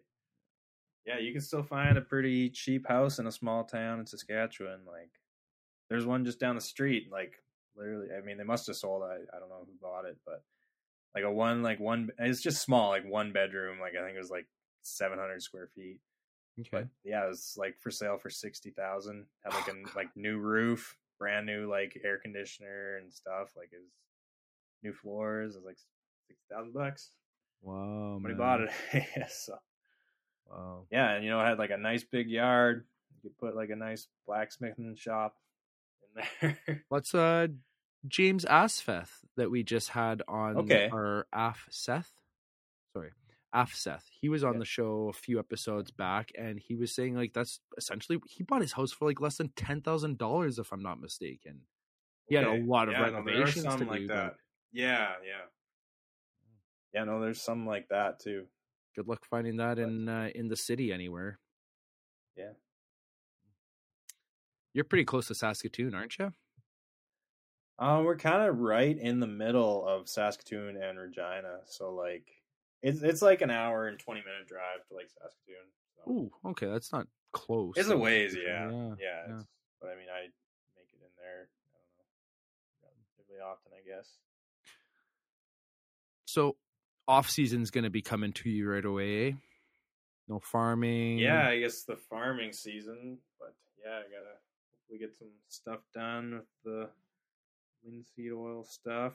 That's what I was gonna ask you about next. Is how long do you find yourself dealing with the linseed oil side of things? Produ- you know, you've got to crush all the seeds and get the oil, process the oil, package it. You busy with that stuff pretty much all winter, or Yeah, well, hopefully, like last winter. I mean, obviously the. I mean, it's kind of it's growing, which is awesome. So I mean, getting a little more busy. But uh yeah, so hopefully this winter will be more busy. I. This is a whole thing. Like I, I wanted to get, like, so my my, my crushing press is set up in just like a twenty foot shipping container, like on the Okay. farm. And I just like run an extension cord out there and run it. So like obviously it's not heated, it's not great in the winter. So I okay. I was trying to get like a shop set up and it's I don't know if it's gonna happen. Like I've got like a garage in town here that I can probably like, you know, run stuff in. It's I don't think my neighbors will complain. I I don't know how much I should be like operating there, but I yeah, it doesn't make a lot of noise, so that's like the good thing. It well, what would they complain about? quiet. Yeah, I don't know. There's I- like I used to get away with blacksmithing in my old garage, and I had neighbors Yeah. on three sides of me that never said nothing to me about it, man. Yeah, for sure. No, yeah, my neighbors are good. I mean, I, it'd be fine. I, of course, I wanted like a commercial like address because like people are like, oh, your residential address, we can't ship you stuff, can't ship you like Oh, barrels of stuff, which is understandable, Right. I guess. But even just like, even just you know certain things, like I'll try to get like, you know, like small. Uh, it kind of works because I mean, I do have the farm, and I can like get stuff delivered there if it's like a pallet load or whatever. But it's but then the farm, like farms in Saskatchewan, don't really have addresses, so you have to get a land location. yeah. And like normal couriers will be like, "What is this?" Like we don't deliver it to land locations. But if you've got like something on like a LTL truck, they'll usually go out there. So oh, yeah. How far is the farm from your house? uh, it's only like two two and a half miles. Like Oh, nice. Town, so but yeah, alright. it's it's definitely pretty close. Good. Um, Yeah. Your folks living out there still, or Uh, they actually live in town too. My brother lives on the farm. My brother and I like built a house. Like we like built our own house at the farm, and then I got married and moved to town. So oh, okay. so we got like a sweet house at the farm that like we just built, and then I lived there for like a year and a half, and then moved out. but it's no, it was it was awesome. Like we yeah definitely we designed it all ourselves. Like well, that is very awesome, is- dude. Congratulations. yeah yeah That's a lot of work, man. Yeah, you have to know what you're doing for that, for sure. Yeah, you know, it's actually amazing that there aren't more issues with the design, like the layout, because we literally, this is the craziest thing. Like, we didn't have blueprints for this house. Like, we just started building the foundation, started building the floor, and we're like, oh, you know, let's put a bay window right there. And we're like, all right, let's go back to the lumber store, get some longer joists, and we'll put this bay window in. like just like run to like the lumber yard, grab some like 14 foot joists instead of the 12 foot that we were using, and like put these in. And like, oh, we got a bay window now. And then we like start like building the walls up, and we're like, yeah, this, wow. this is crazy. Like, I guess you wouldn't. I don't because like yeah, it was like because in like on a farm. Well, in we were lucky in our municipality, like we didn't have to have like a building permit. Like, oh, that's awesome! So just build her up, no inspections on anything. We built it all the code. Like my brother is like a he took carpentry, like he's like a level two like apprentice or whatever. Oh, he like finished sweet. that. So and like we had the code book and like everything's to code, but like Nice. there, there were That's no inspections or permits or anything. crazy, man. Time to move Which to is- yeah. Saskatchewan. Like you and you gotta like there's not like not all the municipalities are like that. Like I know the, the one next door, like yeah, you gotta have permits or stuff like that. But Hmm. yeah, you just you just gotta build in the right one, I guess. Crazy. I would have never thought that that existed anymore nowadays. But you are in Saskatchewan, so Yeah. yeah, there's that. I, I wanted I want to say things, but zip. yeah, for sure. Oh, I won't won't dog you too much about being from Saskatchewan. So you're finding yourself busy with woodworking as a hobby, and I was kind of like that's where I was kind of trying to go with asking how busy you are doing the linseed oil come wintertime and stuff like that. Do you find any downtime? Like if you've got woodworking as a hobby, when do you find yourself uh, getting around to that kind of stuff, man? Yeah, I I don't like last winter I had like no woodworking. I was doing housework because we like once we moved into this house we like renovated some stuff, so I was pretty much just housework all last winter. And like the shop, like what? So my we just have like the one shop at the farm. It's like a forty by forty, and it's it's like set up as like a metal shop, right? Like that's mm. it's like the welding shop. So it's like I'll like do some woodworking, and then I'll get all this sawdust all over everything, and they're like, "Clean this up." Like what? Oh yeah, I know that. so I gotta like clean that. So I yeah, I like do a little bit, then I gotta get everything. Definitely gotta have everything cleaned up by like middle of March, because then it's like, all right, we gotta start working on this farm equipment, get stuff ready to go. So Yeah. but yeah, no, I definitely got some got some good projects done there a couple years ago, and What kind of that's when I started to. I made like a sweet like credenza. Like it turned out awesome. That was the first time that I like did like glue up panels where you like make like solid panels out of like four boards or whatever. You like Right. clamp them together and make like a solid panel. First time I tried that out, so and it Hmm. turned out awesome. And then it was right after I finished that that I was like, oh, I'm gonna try making. That was when the linseed oil because I I like put linseed oil on this thing, and I'm like, oh, I should make my own linseed oil. So so right after I finished that, the next project I was working on was like the first time that I tried to crush linseed oil. I like made my own like press, like a screw press. Like I welded it together, No way. and it's just it did not work. like I was going off this like blog post from this guy. I think he was like in Africa, and he's like, "Yeah, this is how you like weld together a press to like I forget what he was using it for, like some kind of like nut, I guess, like a nut oil." But like, so what I did, like I found, I forget what it was, like inch and three eighths maybe, like pipe, I. Yeah, it was like schedule forty. So whatever the inside diameter that is, I went and got like a like a big kind of auger drill bit uh huh. like that would fit like nicely inside this like pipe or whatever Yeah. and then i like i i just welded like some angle iron on the back to kind of to like make uh just a stand i could clamp it to the table and then so i had like a hole in the top of this pipe where this like you know seeds were supposed to run in and then like they had a this screw this drill bit inside the pipe. And just a little bit ahead of that there was i like just put it on the bandsaw and like cut like just a little like slice for the oil to run through is the idea is to have this like little like slice for the oil to flow out of. And then uh, what did i do i i had welded on like like some ears kind of on the side in order to like bolt on. What i did with this drill bit was i like took the die grinder and i like kind of ground off the tip obviously like i ground it so that it was like instead of having like a pointed tip it was like a cone like back Mhm. Right. Yeah. yeah so and then the idea was to like have this like cone part of this drill bit like tightly fit around like a cone that would be like set really tightly into the end of this pipe Yeah. So then I just took like a big nut and like welded. This was the part that didn't really work. I like welded like a big pile of like weld onto this big nut. That was then I like took the grinder and like grind this into like a nice cone shape, and then that was supposed to like fit right at the end of this pipe where the drill bit like ended. Right. Yeah. So, and yeah, so then I put like a what did I hook that up to? I I I like set it up to run on just like a motor, like a I think I had a gearbox on it. Yeah, I had a gearbox on it to gear it down, obviously, because Yeah. like want this to be you want this to be running at like 30 RPM or something. Right.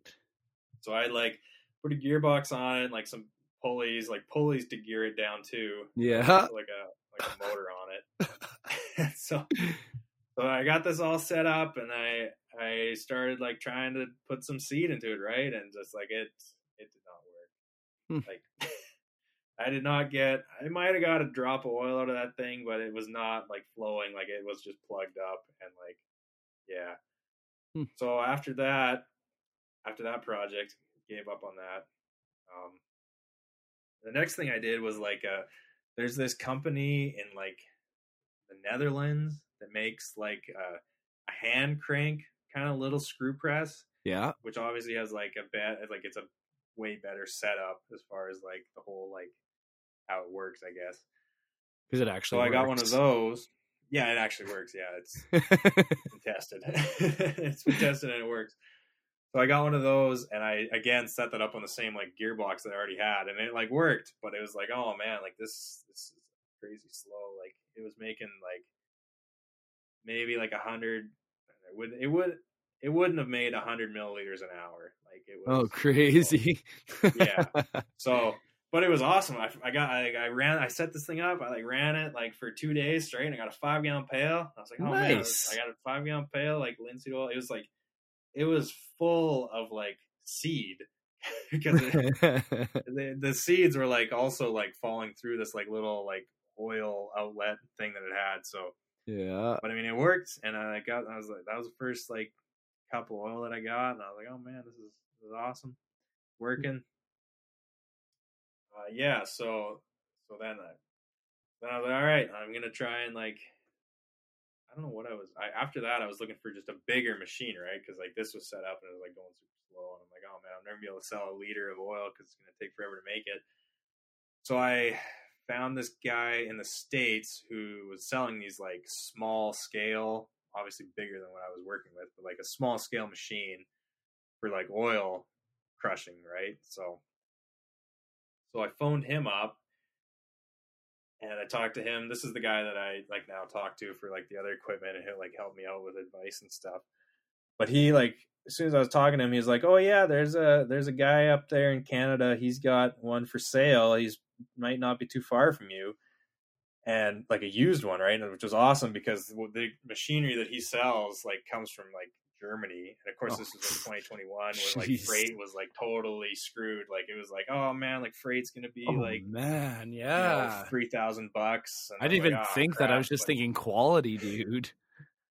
Oh, well, the quality's awesome, right? It's like made in Germany. Like the Yeah. machinery's like awesome.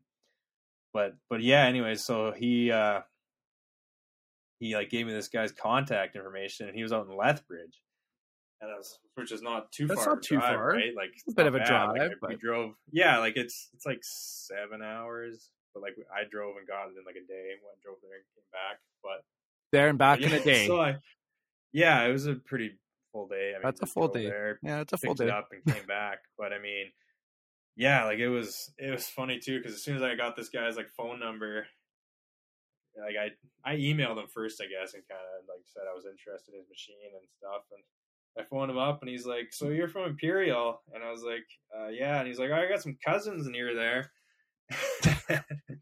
and like this guy, like I like I know his cousin, like he's he lives a ways away, but.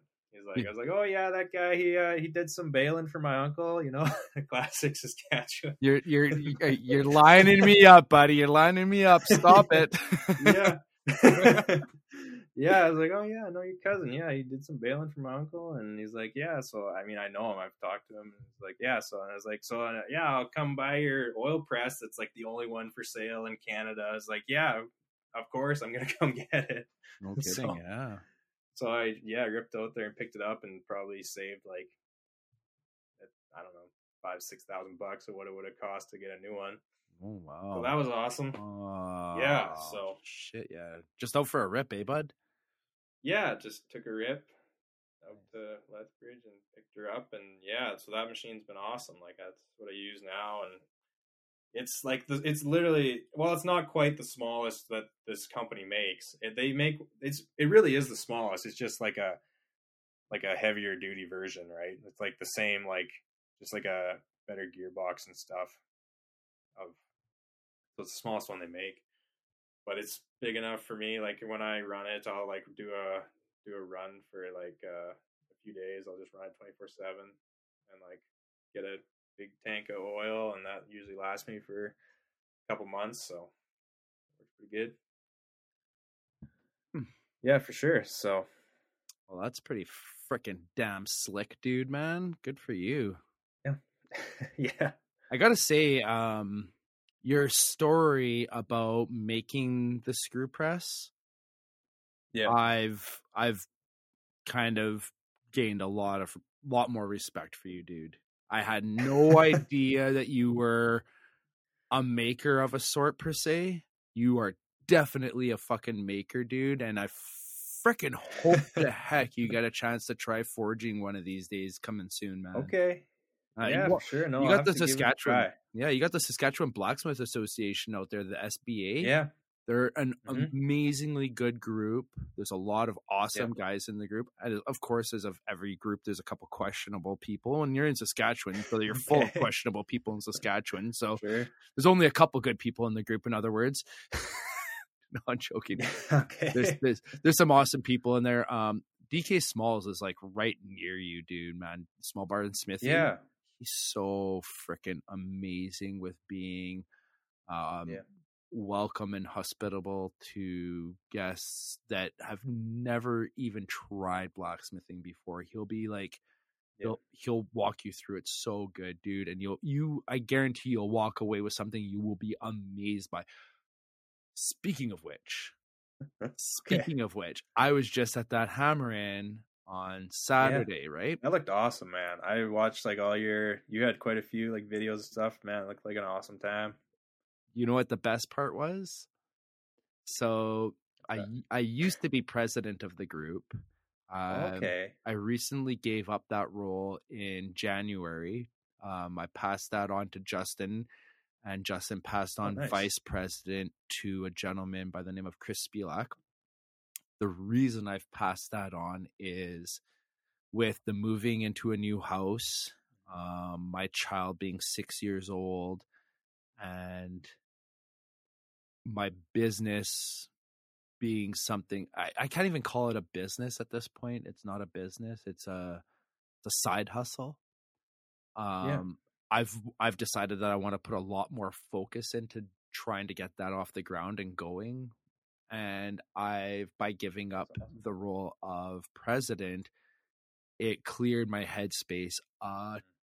ton, dude. I was very I found myself very often thinking about what the next move was with the guild in order to help grow it, in order to keep things going, in order to try to keep people happy that were members of the group, try to try to give them something for their money essentially, and that it really started to like take a lot of my mental power away from me that I I wanted to use that as, you know, more focused towards my house, my business, my family type thing, which I have and I'm super grateful that I was given the opportunity to be the president when I was.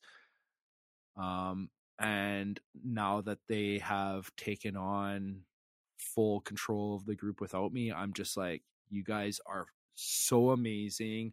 Justin and his wife um are essentially at the head of the group. She's treasurer, so it's just like you know the president sleeps with the treasurer every night. They've got they've got that shit on lock, dude. yeah. but at the event, they gave me a gift for the time that I've spent with the group, and that gift was a very large hammer, custom hammer made by Dustin at, uh, Small Bar and Smithy. It's a, a hipster Damascus hammer. So it's got the wrought iron in the center with 1045 forge weld faces. I wish I knew more of the details. I haven't asked Dustin for the details yet. I really should. But the handle on it, it that when I saw the handle, it's just like, wow, man. I have I have dreamed about making handles that nice, and one of these days I hope to. But damn, DK, dude, you freaking nailed it, brother. Freaking out of the park, brother. Yeah. So nice, so nice. I've been saying brother a lot. It's like I'm getting down with the Hulkamaniacs or something. I blame Hell it on yes, brother. I blame it on Steve, man. Oh he, man, he got me into that. I saw. Yeah, I saw that hammer. It was that was awesome. That picture you posted of it on on Instagram. It was looked awesome. This hammer. Oh yeah, here. show it to me.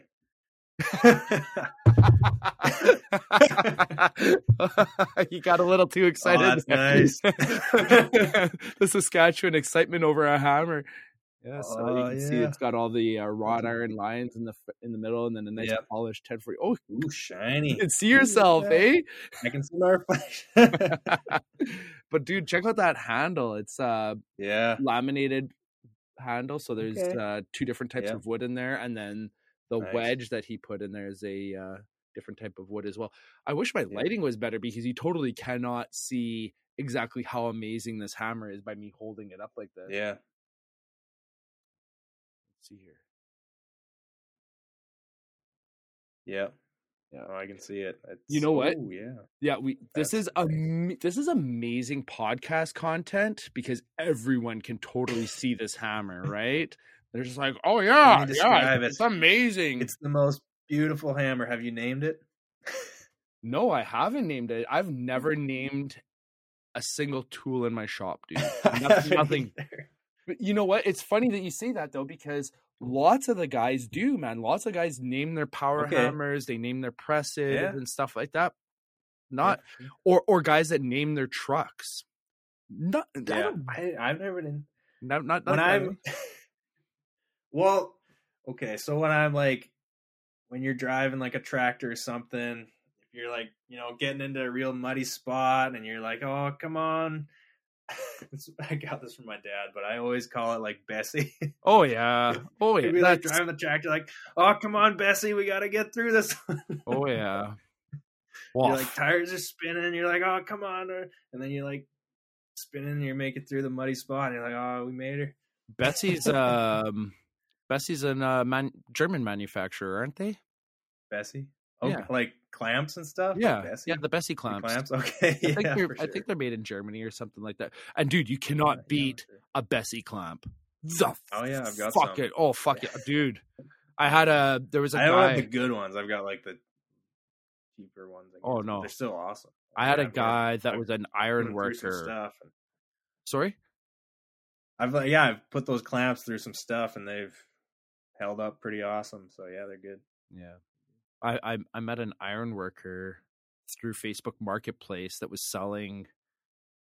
I think he had a dozen of them that he was getting rid of, and I was like, "Fuck yeah, dude, let's meet up." And they're like, some of them are fourteen inch long, some of them are twelve inch long, some of them were like uh, pipe clamps or like nope, that's like clamps? Bessey clamps.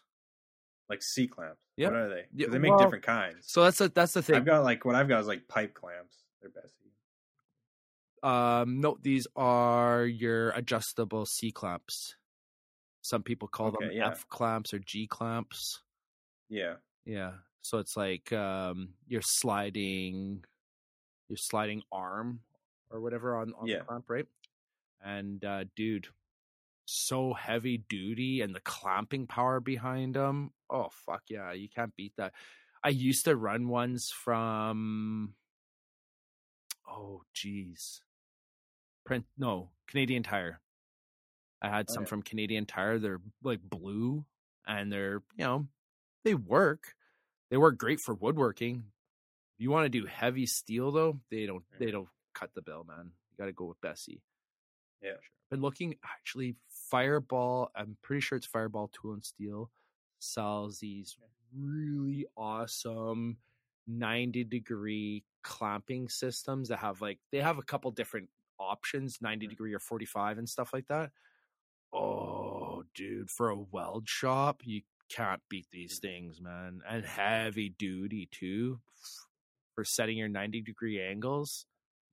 I've been doing a lot of fab work lately in the shop, man, and that's that's where that falls into place. I wish I had one of those for all the fab work I do, man. It's Yeah. I find myself welding lately way more often than blacksmithing. It sucks, but at the same time, I Yeah, it doesn't that's- because I That's love all it. I do is welding. Yeah. Do you My welding is more just like put this back together quick. We gotta go. So it's just like sticking it together and stuff. do you guys have like, an anvil yeah. at the shop?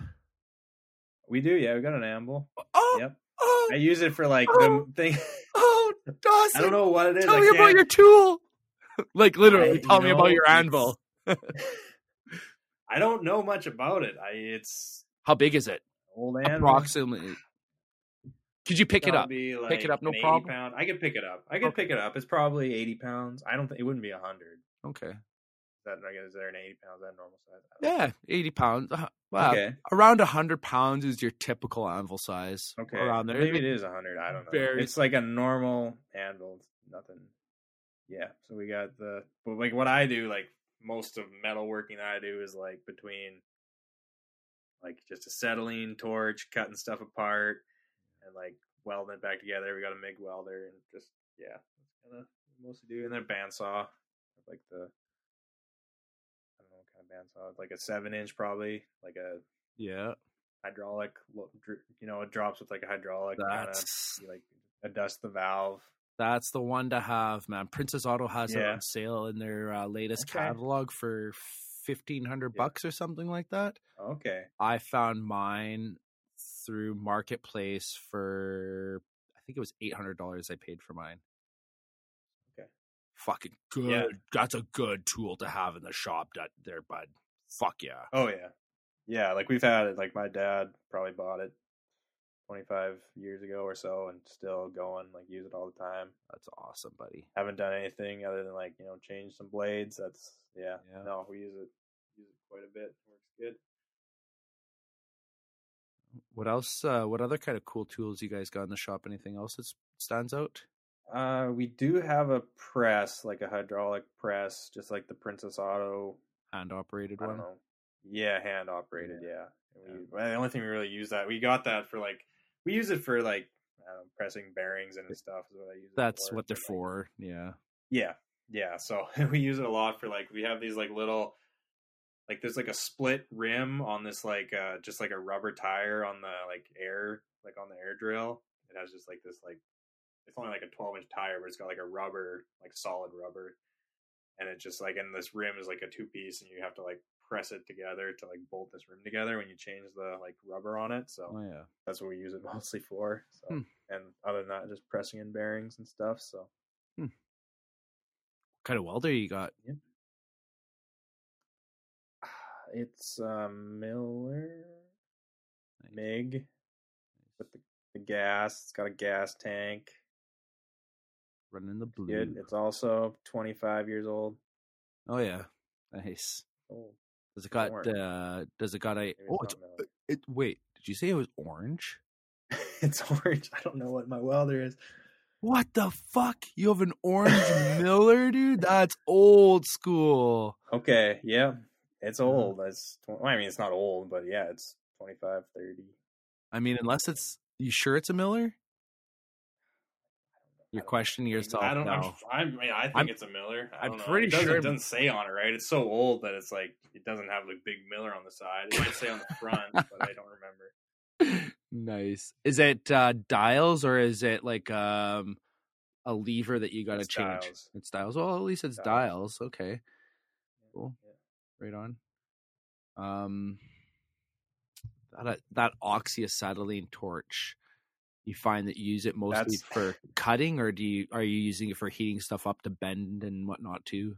Uh, yeah, both. I do a lot of cutting. Like this old farm machinery, the stuff will be rusted up, and it's like just cut that. Like I just take the shaft off, like take a shaft out of something, and just like cut the bearing off. Like I don't mess Tell- around. tell me Like, more. trying to, Tell me more about taking the shaft out of something. yeah, just you know whatever it's on, just take her out and cut the bearing off. Don't mess around trying to get that thing off there. Yeah, I've got to do. I used uh, the last thing I did. I did just the other day. I changed like a, oh this is this was a dumb story, but I Here we, we go. blew a universal. We've got like a we've got this old like uh like mower. It's like a PTO mower, Yeah, and it's got like it's like a three three like blade mower. pull behind. So yeah, pull behind like Yeah.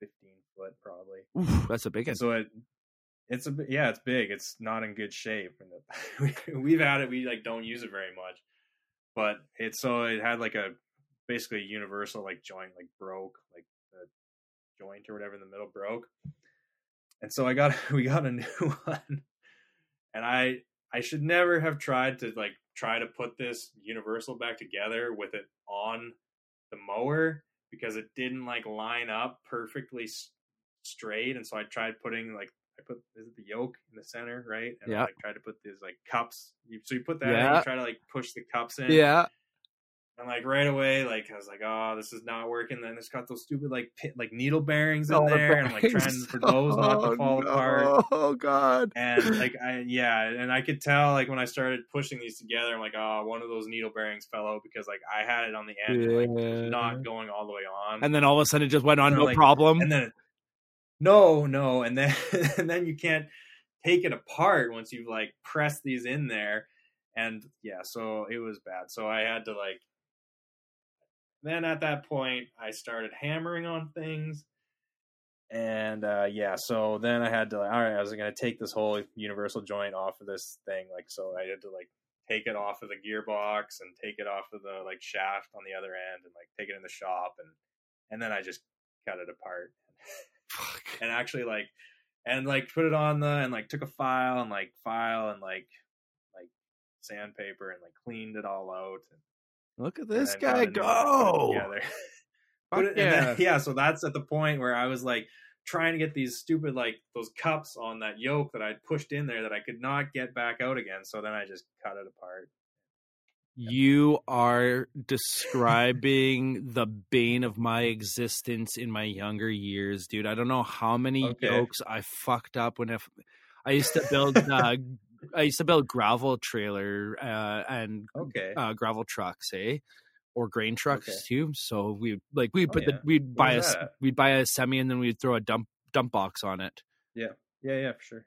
Did you say who, where was Where that? were you working for that? Uh, it was Yeah, called where were you um, the place was called North Star Trailers. It doesn't exist anymore Okay. because the people that owned the company, it was like a family ran operation, and they started fighting with each other, and Oh yeah. the whole thing turned into this big legal battle, and one uncle fucked the other guy over, or something like that. And in the Yeah. long run, the guy that fucked the other guy over ended up passing away, and his son Mm. gained everything and restarted a new trailer company.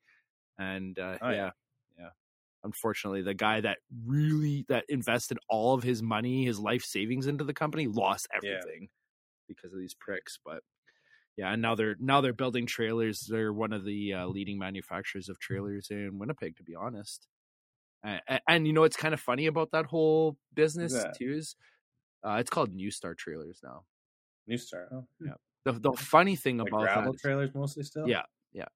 they Okay. the whole reason that business started was because the owner, the guy that passed away, he went to BC and literally copied, went around and started copying on paper how these gravel trucks are built by a certain company, Alright. came back to Yeah. Manitoba and started building the exact same fucking boxes. So Okay. just stole the design from somebody else and started his own company in Manitoba. Yeah.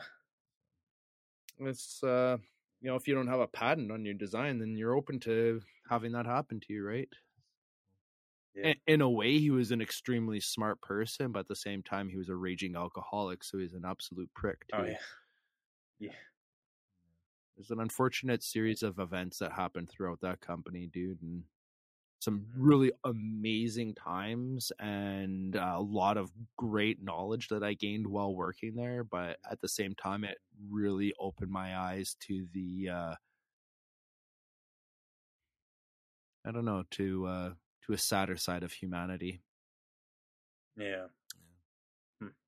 It's, um, very heartwarming to talk to you and hear about how you have a family run business for a you know generations now and you're keeping it going and you're actually growing the family business now dude like that's congratulations man i, I really want to give you a good Yeah, pat on the back thanks. and i have a lot Yeah, of uh, no. admiration for you eh?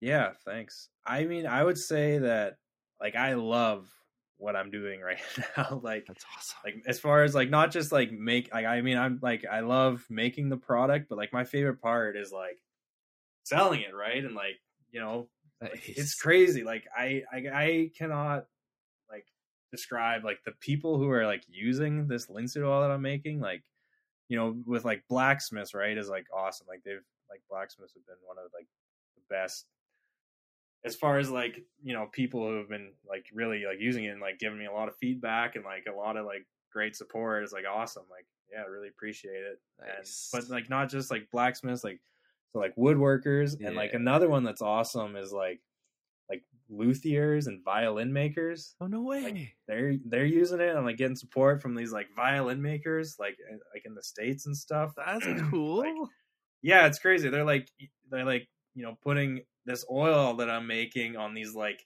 handmade violins. That's so rad. like awesome like how the hell did you ever And, tip like- that market dude? I just on instagram i followed like uh, you know a few of them like this one one guy um uh he's he's in he's in washington state. His name's jackson maberry and he's like he's like makes he's like studied like all of these like traditional like violin varnishes which of course are all like made with linseed oil like so he, and he wants to like reproduce these like you know instruments from like you know the what would you call it the renaissance or whatever Yeah. on and there's a lot of these guys into this right? Like yeah. like yeah it's awesome like what he's using it for Like, crazy. awesome and, and and there's other you know other people too making violins and stuff like what else is there i'm trying to think Well, you you you made me think of uh, Wally Hayes out of uh, Ontario. He's a, uh master bladesmith, but he's also making guitars nowadays. Is it? That's I think that's become his main jam nowadays. Is he's like into making custom guitars. I don't know if that's Yeah. uh, that's a that's a product he would be interested in trying out for his guitars. yeah Mr. Wally Hayes. That's a name that uh, gets brought up in my direction a lot because there's a lot of people in Ontario that have learnt through Wally, and then and he's just apparently an absolutely amazing teacher when it comes to, to knife making. So one of these days I got to get him on the show, man. Jeez Louise, this is a problem. I've got this like massive list of people that I want to interview and that I should interview, and it's Yeah. this like toss up of like, do I go for the guys I want to interview, or do I go for the guys that I should interview, or do I just like let it just go wild? And that's kind of what I've done is I just let it go wild. yeah, Mine is January. I've got January planned out. Something amazing for there. okay yeah Yeah. Hey, Black Friday's coming up soon, man. I was thinking about this a little bit. Okay.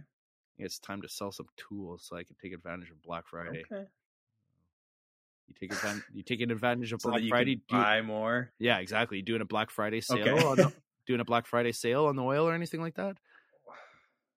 Didn't think about that. i don't know Putting you on, putting you on the spot, know. eh? I don't know. I, I yeah. I'm trying to. I maybe have a little bit of a sale. I don't know. Yeah, I feel like my prices are pretty decent. I don't know if you've seen the prices in the hardware store lately, but Are they going up like crazy? like crazy. Yeah, like Uh, it's nuts. Not just like not just like the linseed oil by itself, but man, like all like finishes, like Yeah. it's nuts. Like like things on the shelf are like a hundred, a hundred and twenty bucks a gallon for like Wow. well, you know like what, linseed oil, like a hardware store now, like it's like last time I saw it was eighty seven dollars for a gallon. Oh And God! webs- Jesus! yeah, Wow. yeah. Like And what are you like on- selling like your right now? So seventy. I should I should check. Is it seventy five? I think it's seventy. I'm pretty sure it's seventy. Um, yeah, and also mine's a full four liter, so that's actually five percent more than a gallon because a gallon, like US gallon, is three point seven eight. So Well, four liter. and you're getting a better price. Interesting. Yeah, you got to pay shipping, but it's basically the same price after because I got twenty dollars shipping. Okay. Okay. Unless you're Yeah. close to where you live, and then you can get. Uh, yeah, yeah, you can pick up in Saskatoon at uh, Wood Essence there. Okay. Have you have Um, you been putting thought into conglomerating with anybody else on sales, like getting that stuff into other stores? Or Yeah, I've been I've been trying. It's everybody is busy right now. like yeah, it's crazy. Like it doesn't matter what you're like trying to do, like trying to get a hold of like any kind of like you know a store manager or something. It's like, Hmm. and I've been like talking to him and stuff, and it's just tough. But yeah, no, I'm trying to get into some more stores. I would love to be in like you know big chain store. yeah, that's the dream. and like I'm right? trying to trying to. I don't. I, Not Walmart. Yeah. stay the fuck away from those Okay, fuckers. yeah, Right? I I haven't. I didn't even consider that. So. uh, I wouldn't either. you know, like any like yeah, for sure. No, yeah, I gotta try and get into like a Home Depot or store. Yeah, Princess Auto, dude. How fucking That's a- rad would that be? that would be good. Yeah, have to tomorrow morning. I'm gonna look into that. that would be sweet. I I, I yeah, like I was thinking like Peavey Mart or something, but I- Princess Auto, that would be. wanted to recommend to you to reach out to Lawrence and see if he can work out something with Lawrence. I did that Oh, like today, okay. yesterday, or yeah, and like yeah. So I'm. We'll see how it goes. It's So I'm like gonna yeah. I'm gonna lose you as a sponsor. Let's see. See how it is. No, man. It's like it's not. You just have two sponsors. We're all going to be working together. Well, I'll tell you what, man. The th- one of the things I enjoy the most about working with you, dude, is the fact that I feel like I'm helping you grow, dude. And to me, Yeah, that, you are. that means more to me. That means more than the sponsorship with you, dude. The fact that I'm helping Yeah. you grow, that you're a small family-run business out of Saskatchewan, and I'm helping you grow, dude. It it make it makes me feel good. It real, really Yeah. does. Yeah. So. I yeah no, I appreciate it a lot. Like I, not exactly a uh, cash flow positive venture yet, so I appreciate like all the help that you're giving me. Like it's it's going well. Like I would say things are going well. It's just like still, you know, because there's a lot of like input costs with like packaging. Oh yeah, Of overhead. Of course, like I've been like, yeah, like I've been going like investing in equipment and stuff that I still like. Like I would say it's probably going better than I would have like expected, and I'm like I'm loving it. So like it's totally worth it anyways. But it's like, Hmm. yeah, it's not. I mean, it's it's going good, but it's yeah. Hopefully, hopefully, just volume goes a little bit up. I guess so making me think of a uh, but conversation I just had with my grandpa the other night, and uh, I was talking to my I actually was talking to my mom about that conversation today. She brought up the fact that apparently my grandpa said something to her a long time ago now that really bugged her, and she never told me about it until today. And that that is the fact that my grandpa personally believes that what I'm doing with my blacksmithing and my welding is foolish, and it's just uh, it's it's a it's a little bit of a hobby thing where I get to make things that are fun that will never actually transpire into a business and make me a lot of money. And when I heard that, I was just like, well, that makes a lot of sense now that I've heard that. Now I understand where the attitude towards me trying to start a business comes from. But there's a part of that that really freaking bugs me because my grandpa's old school and he's like a he's a super successful person, did very well with himself over his time, and he's really smart. But he obviously has no insight into the way blacksmithing and metal art works in our world nowadays. And the world has Yeah, changed sure. so much in the last, yeah, you know, 50 years compared to what he grew up in and had to deal with as far as a business goes that I don't even know if there's a way for me to explain it to him. Like I just I've I've tried to explain it to him like dude like I have the ability to make good money. I could quit my job if if the clientele was to roll in and I put the efforts into it. I just really haven't put the effort into making it a business now. Dude, through this podcast and getting to meet people like yourself, people like Lawrence, people like Justin that are running their own businesses and like we're we're in you guys are in young phases of of starting your businesses and watching you guys yeah. and the the passion you have for it. I'm just like, oh, it's making me making my passion grow. It's awesome. I love it. I thank you for that. You're yeah, you're helping me too. Yeah, thanks. No, yeah, it's yeah. I think what you're doing, I mean I think what you're doing is awesome. Like, yeah, I've been listening to a lot of like episodes of the podcast, and like, it's great. like, Just unfortunately not making me a single dime at this point and if anything it cost me but you know what? I'm i'm happy with it. I mean the pod the podcasting is but when i say it cost me it just costs me in time essentially. At this point there's no money involved in it for me to worry about but the time that i that i put towards it is time is time dude. Time, if for a lot of people time is more than money right? And uh, yeah you know, as my kid is growing, I'm I'm kind of in that boat where time is almost more important important than money. But yeah, my time invested in this podcast, I feel pays off in, in retrospectively in a way because I I might be helping like every person that I bring onto the show. I feel like there's a help kind of thing going on there, right? Like I'm not doing this show to become famous or make a lot of money when I talk to people about why I do the show, people have asked me, why do you do this? Like, that's a lot of time that you're spending on the show. It's number one, I'm enjoying helping the community grow, dude. Like, it's freaking yeah. amazing to see these, all these people connecting and, even through the podcast, people that I've connected through the podcast, and then and watching people that a year ago were like, struggling with their knife making and at, now they're at this point where they're doing things that are just amazing. I'm like ah, yes this is awesome. Let's keep going guys. Let's yeah. let's let's get our businesses off the ground and make this fucking world a better place right? Yeah. Yeah. Rant. No yeah i, I agree. Well yeah. you know what? I was just on your website dude. I wanted to bring this up. Um okay.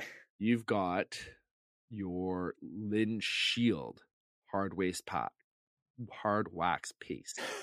Yeah, it's on sale yeah, right that's, now. That's new, and it's a new product. Oh, yeah, what, it's new. What what's the hard way hard wax paste, dude? What is this stuff? Yeah, so it's first of all, it's it's made with refined linseed oil, which is the new kind of thing. That's the whole like Lynn Shield is like I don't know. It's kind of like the name I thought of, of for like this new line of refined smart linseed oil, which is just like it's less yellow, which is some people want that like you know less yellow, especially for like furniture and stuff. Right. Okay. like it's like so it's definitely like it's more of a refined product. Just was the idea, and so then I went with the hard waxes like Carna- Carnauba and uh, sunflower wax, which is also uh, it's a hard wax. Yeah, that's kind of it's like a new.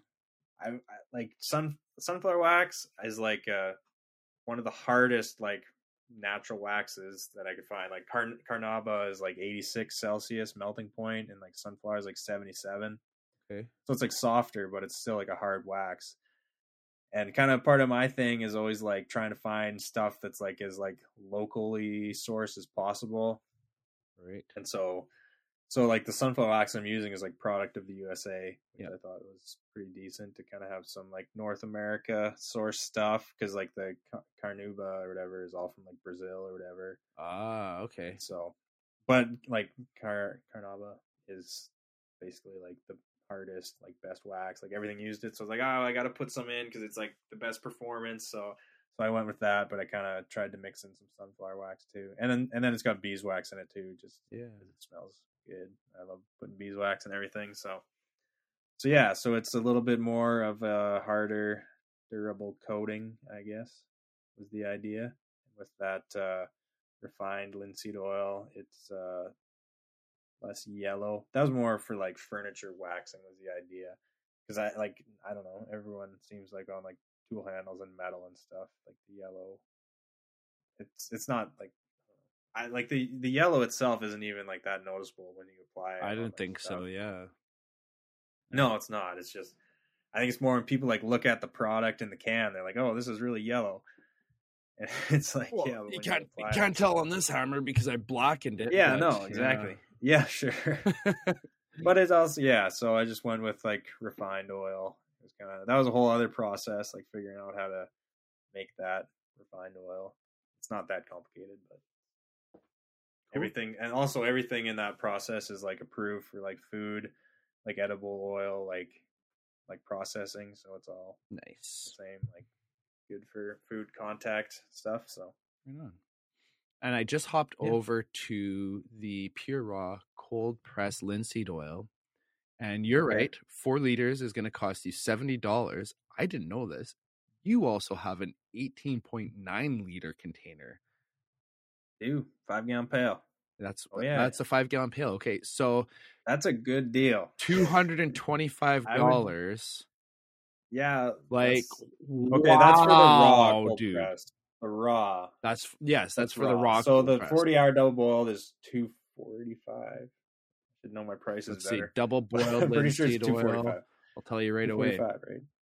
No, it, 245 you're right my man. 245 okay look at you all smart yeah so if you look at if you look at a price of a five gallon pail at a hardware store pretty pricey. I can imagine so i do have it's a $50 freight charge on i see on the five gallon pail which i think is pretty, pretty reasonable pretty reasonable. That's what you're paying $50 mm-hmm. on a five gallon pail of quench oil as well. Like um For I, freight? yeah. I, I did, yeah. and it doesn't matter where you order it from, unless you go and, and anyway, pick it up now, yourself. like I, yeah. Yeah.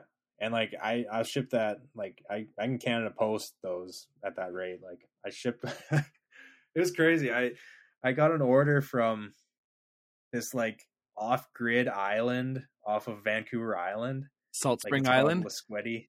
No, Lasquetty Island is what it's called. Oh, okay.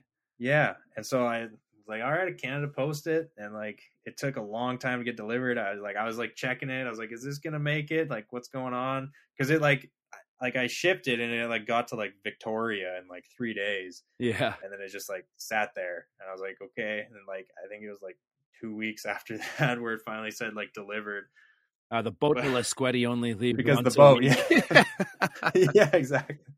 Crazy. And like, yeah. So hopefully, yeah, I haven't heard any feedback from that guy, but What's uh? It was that uh, like a a- woodworker or a metal worker or I'm not sure. Like it just was an order on the website, so okay. Yeah. I think he was in. I think he was into like off grid building, like you know, Oh yeah. kind of like eco building. There's lots of kind of like another big there. thing. Yeah, Yeah, for sure. which is awesome. Like I like yeah, like that's a big thing. Is like you know this gr- green building materials, I guess. So Yeah, and not like it's not just like the green as far as like it's like a you know pretty much natural it is a natural product but it's like it's it hasn't been shipped across the ocean back and forth like three times and stuff like that you know it's like Yeah, buddy. like I it's like it was like grown like five miles away from where it was processed and like you know Mhm. you're getting it straight from the source the source so That's that's kind of one of the best parts. I guess and stuff Yeah. like that One of the best parts about it, man, for sure.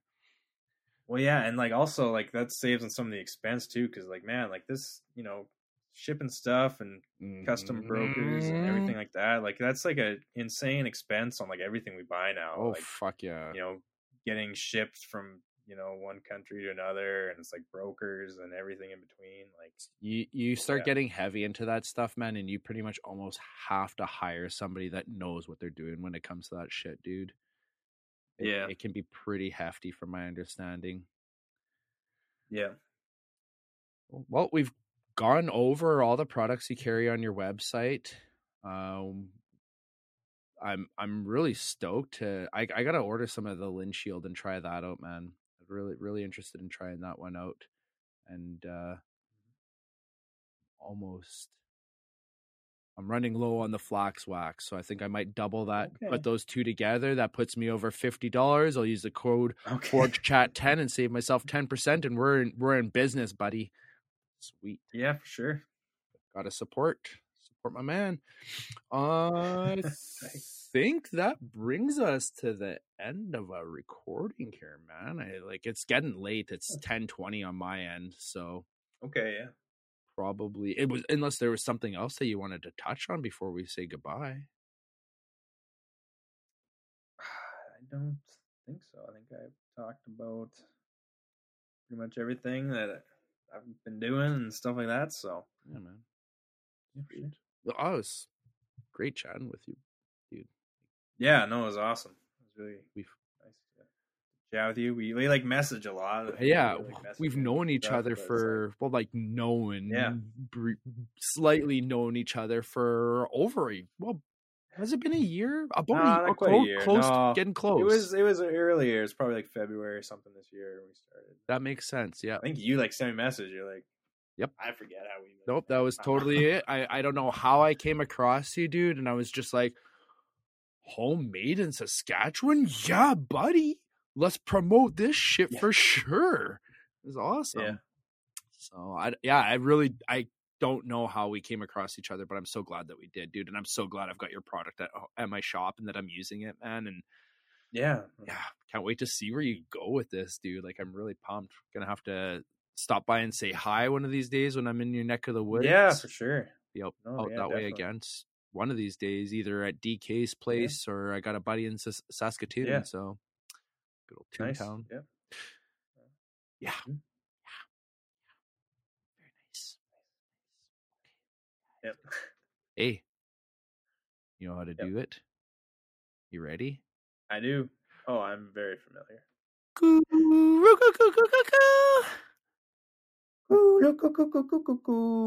Good day. Good day.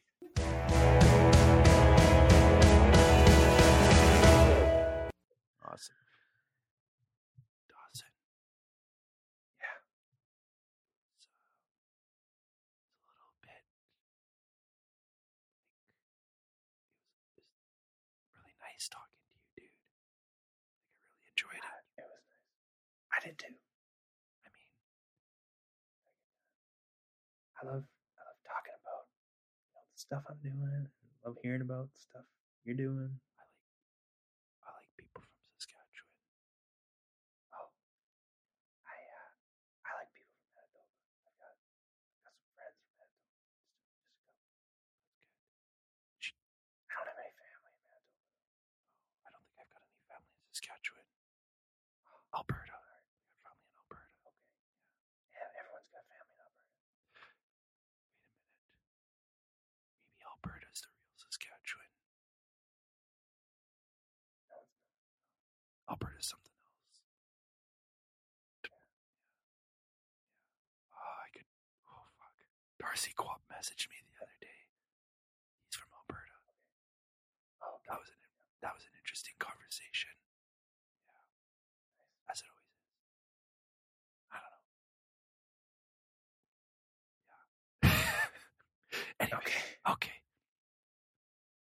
We'll chat later. Yeah. I don't know. Here's I, can I ask one more question? no. This is for no, Well, okay. blacksmithing question. Okay. Okay. Okay. Ask. Ask. Ask. I see you guys like hammering all the time, and like you, like I get tendonitis in my hands. Like I, I'm swinging a hammer, and like You're not. my hands get whisper, sore. you're not Is that whispering. You whisper. Oh, wow, I just want to make sure that you can hear what I'm saying. I. I'll. I'll. Do you like tennis elbow, like hammer elbow? Is that a thing? Um, it's it's actually uh, a problem that a lot of people Okay. experience either wrist, elbow, shoulder. Yeah. Um, I was totally fine when I first started blacksmithing. I could fucking wail shit, dude, all day, and it didn't bother me. Oh man, that sounds sweet. I had a car accident that gave me a pinched nerve in my neck. It fucked up my neck a bit, and ever since I've had that, it's like, I'll be honest, dude. It, it fucking worries me a lot, man. I, uh, it, it's actually one of the reasons why I kind of stepped back from starting my own business. I was like, oh wait a minute, my body's like not doing so good here. What happens if I did decide to do this full time and my body goes fuck you? Then I'll be fucked. Okay, let's re- let's rethink this a little bit and see how your body does. Maybe maybe you should start working out, Lyndon. Yeah, I should I should probably I, I said that like five years ago. oh yeah, I mean I should too. Yeah. But I don't. Yeah, I know. I, mean, I just kind of. Well, you farm. You don't have to work. I mean, that's not that. That's not that. It's not as much labor as it used to be. Yeah, it's still like shoveling. I do some shoveling, green shoveling. You know, it's a lot more work than sitting at a desk all day. Yeah, that's true. Yeah, I I I considered that option in life too. Maybe not working so hard during the day, getting a desk job.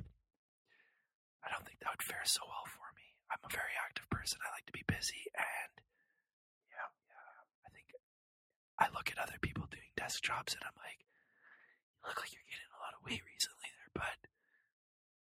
Oh yeah. So yeah, that happens. It does, it does. And then you have to work out even more, and you wouldn't do it. Yeah. So then, oh. then you're gonna tell yourself even more how much you suck as a person yeah. because you're not working out. Why are we so hard on each other? People like, how did people start routines like that? Like you know, like working out every day. It's like, man, I I'm not very good at starting routines. Oh, I'm, I'm terrible with routine, dude. And you know what? I'll, I remember when I when I did used to work out, it was like a completely different mentality, dude. It was just like you you gain you gain a hunger for it. You start doing it, and at first it's hard. Once you get over that hard phase, once you get over the hard phase, yeah, yeah the hard. phase.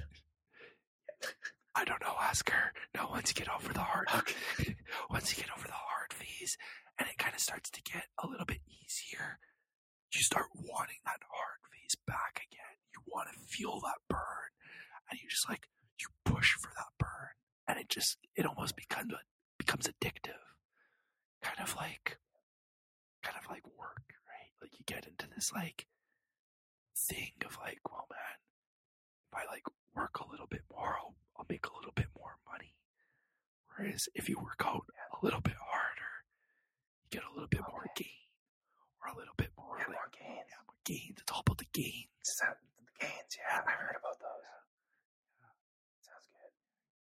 Put the, put the feels behind and go for the gains. Yeah. Okay. I, I, I do. I want to touch on one other thing now that we're here. Okay. Yeah, yeah. Other fucking blacksmith or other podcasts, other maker podcasts. Okay. Dude, I've heard some bullshit on some other podcasts lately. And I don't know, man. I don't know what's going on. I don't know if these guys got like it, it's not guys, but man, ego, dude. Wow, it can be a strong thing. Holy fucking ego be a strong thing. Like wow. I know I, I know I'm not the world's best podcast, but gosh darn it, man You are. I'm Canada's best. Oh, yeah. I'll say Canada's best podcast on blacksmithing, bladesmithing, and everything in between. Oh, for sure. Don't no, no one's taking that away from me. And if they try, they try. I'm, um, I'm a ruthless motherfucker. So don't go there. Yeah. Okay. Oh, okay. Don't Dawson. Dawson's like I won't. I won't. I promise. I couldn't. I wouldn't. No. I, I couldn't, and I wouldn't nice. Nice. Oh, dude. Uh, but it came up on that whole situation came up on another podcast that I listened to, and they do an after show as part of as part of their Patreon. I don't Oh. I don't do a Patreon. I don't do a paid after show. I've been told that I should, but you know what? Like I said, this isn't this isn't about me making money.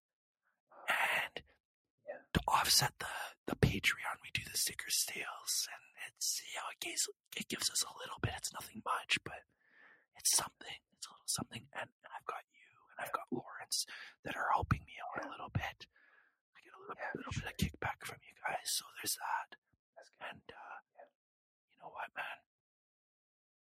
I'm happy with with the level of where I'm at with things. I don't want to worry about putting advertisements from Google on my podcast. Inserted inserted advertisements can fuck right off. That's some bullshit right there. I'm supporting I'm supporting real hardworking companies like yourself and Lawrence at Maritime. And I want to keep on doing that and promote Canadian companies. And I'm not doing the Patreon thing because honestly, I think it's just a cash grab. And it's kind of like, no offense to the guys that are doing it, by all means, go ahead and do it. But if I'm gonna do, if I'm gonna pay big bucks for Patreon, I I, I want to be getting something like real out of it, not you know like I know there's a couple guys. Morocco Mamausi does a Patreon takes people and he does like kind of like a private knife making thing with them, and then there's a gentleman from um, from Tasmania, Alex Norton, and he does a Patreon where he he helps people with their business.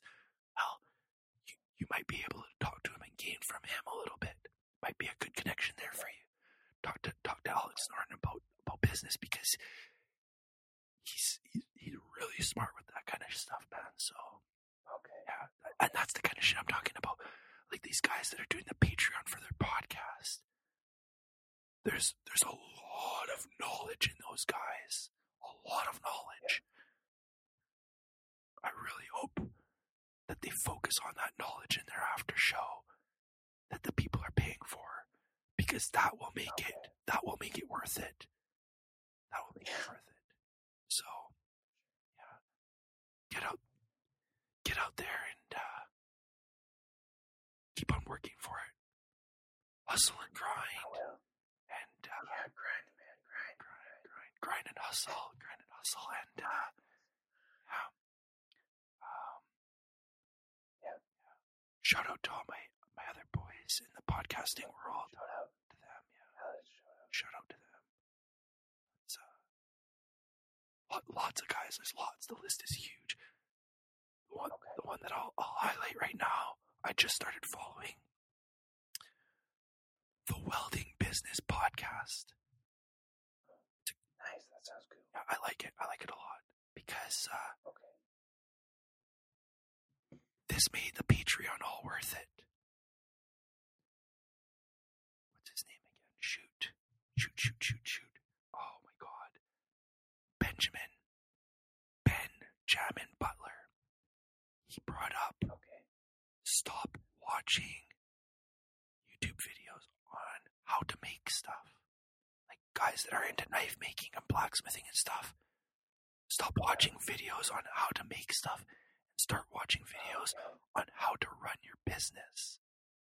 That's how I oh. found this other podcast, and I've been watching a Yeah, for sure. bunch of videos lately on how to how to start my business or how to run my business. You do, Yeah. dude. Send, No, don't, you I- don't. I will. Okay, dude. I will. Yes. Say, man. Let's let's conclude. Send me links. I'll send you Like- links. Yeah, man. So, like, like sales, like, it's a whole thing. Like how to sell stuff. Marketing. It's like hard to do. It is. Marketing. Yeah, I know. It's not easy. No. You gotta like I've- done this a few times. Like I walk into a store and I'm like, "Will you sell my stuff?" It's like, it's hard. You gotta be, you gotta be like ready to like sell it right away. You know, you gotta, like you gotta. It feels a little pushy. Yep. It's like you gotta be like, "I've got it. I'll bring it to you like right away." Like, you know, because a lot of times we're like, "Oh yeah, this is good. We'll take some." And you're like, "Oh yeah, that's great," and then you like walk away. You gotta like push it through. You gotta have that product in your fucking. You gotta have that in your truck, dude.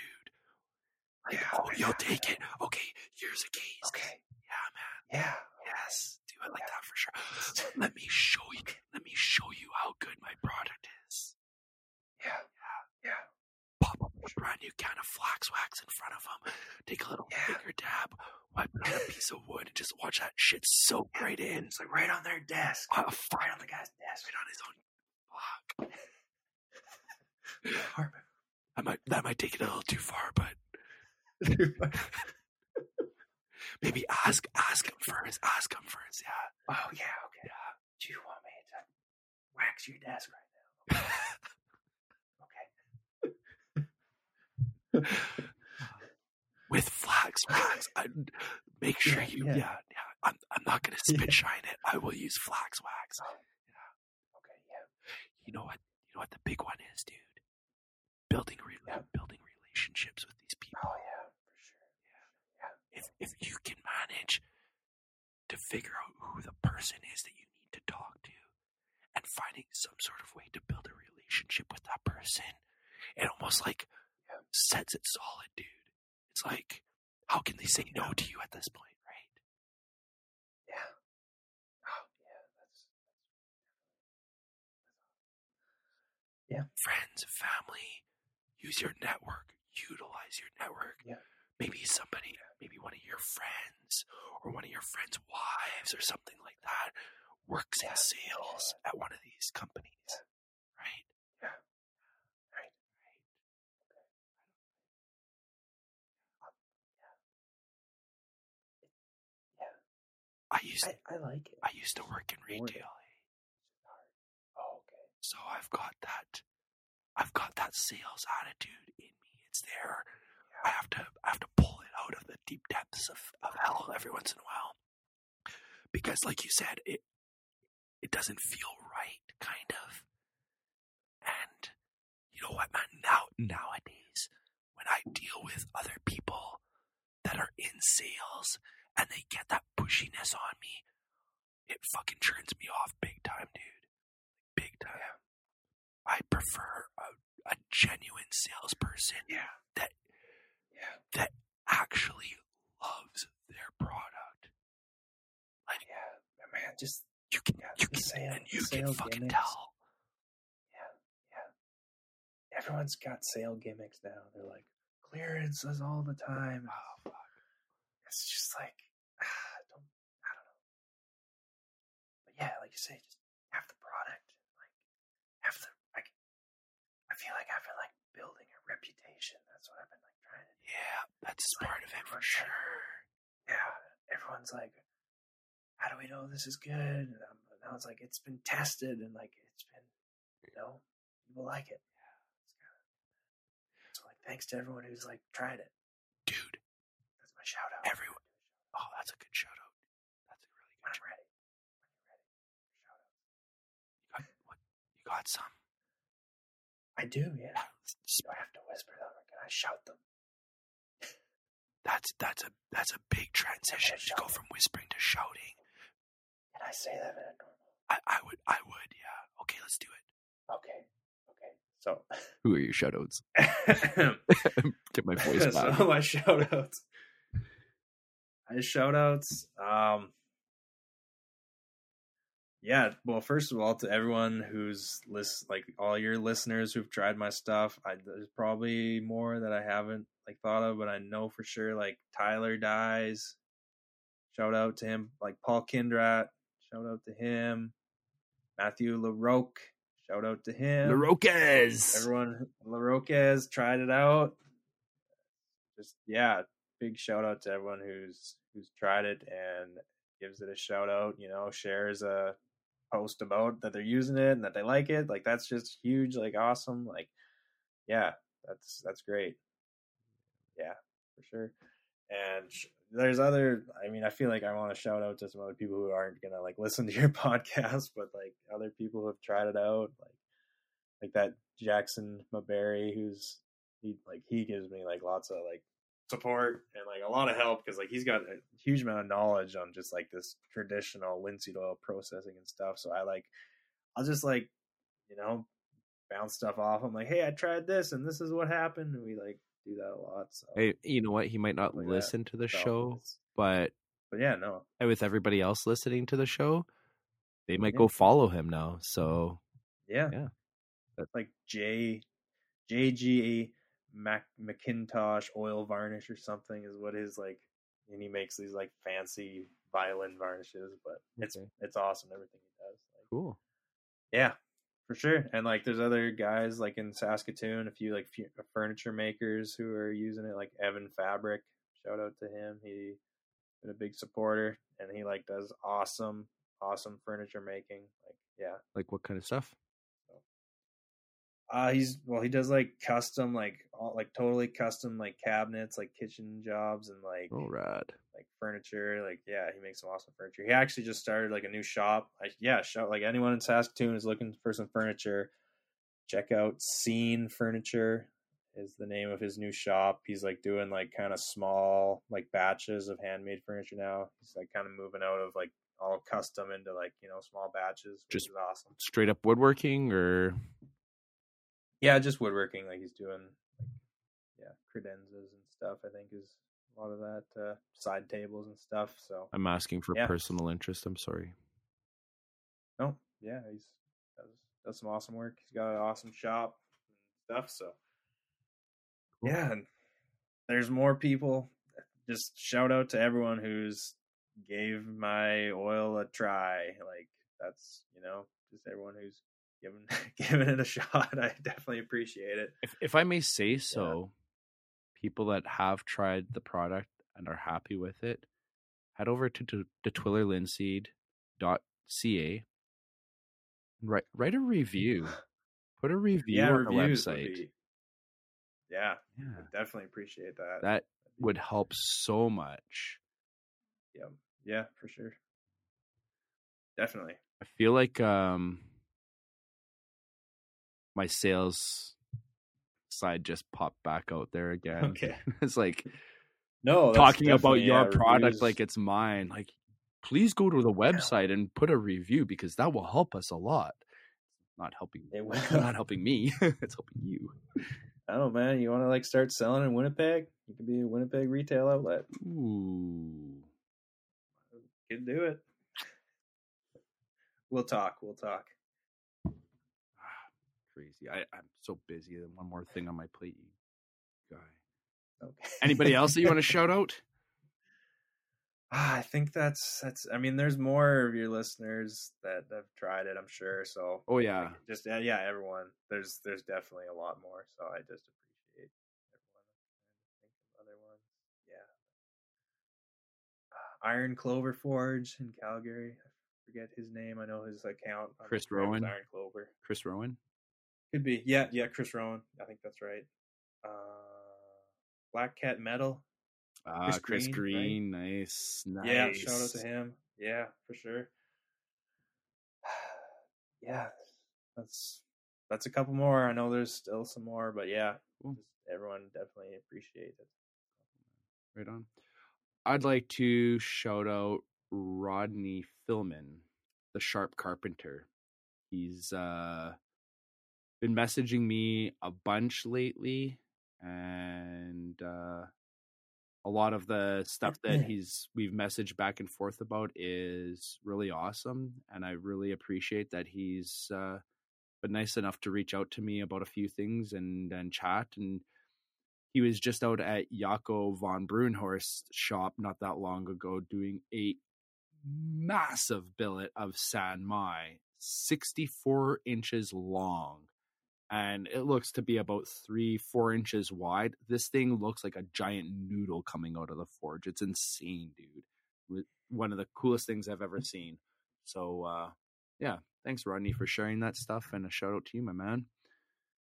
Give him a follow and uh yeah i don't know i think that pretty much nails every freaking aspect we're at two and a half hours now dude which is awesome and that's not even including the pre-chat Yeah. we had so slick Yeah, slick let's call it a night um, bud oh, it's great.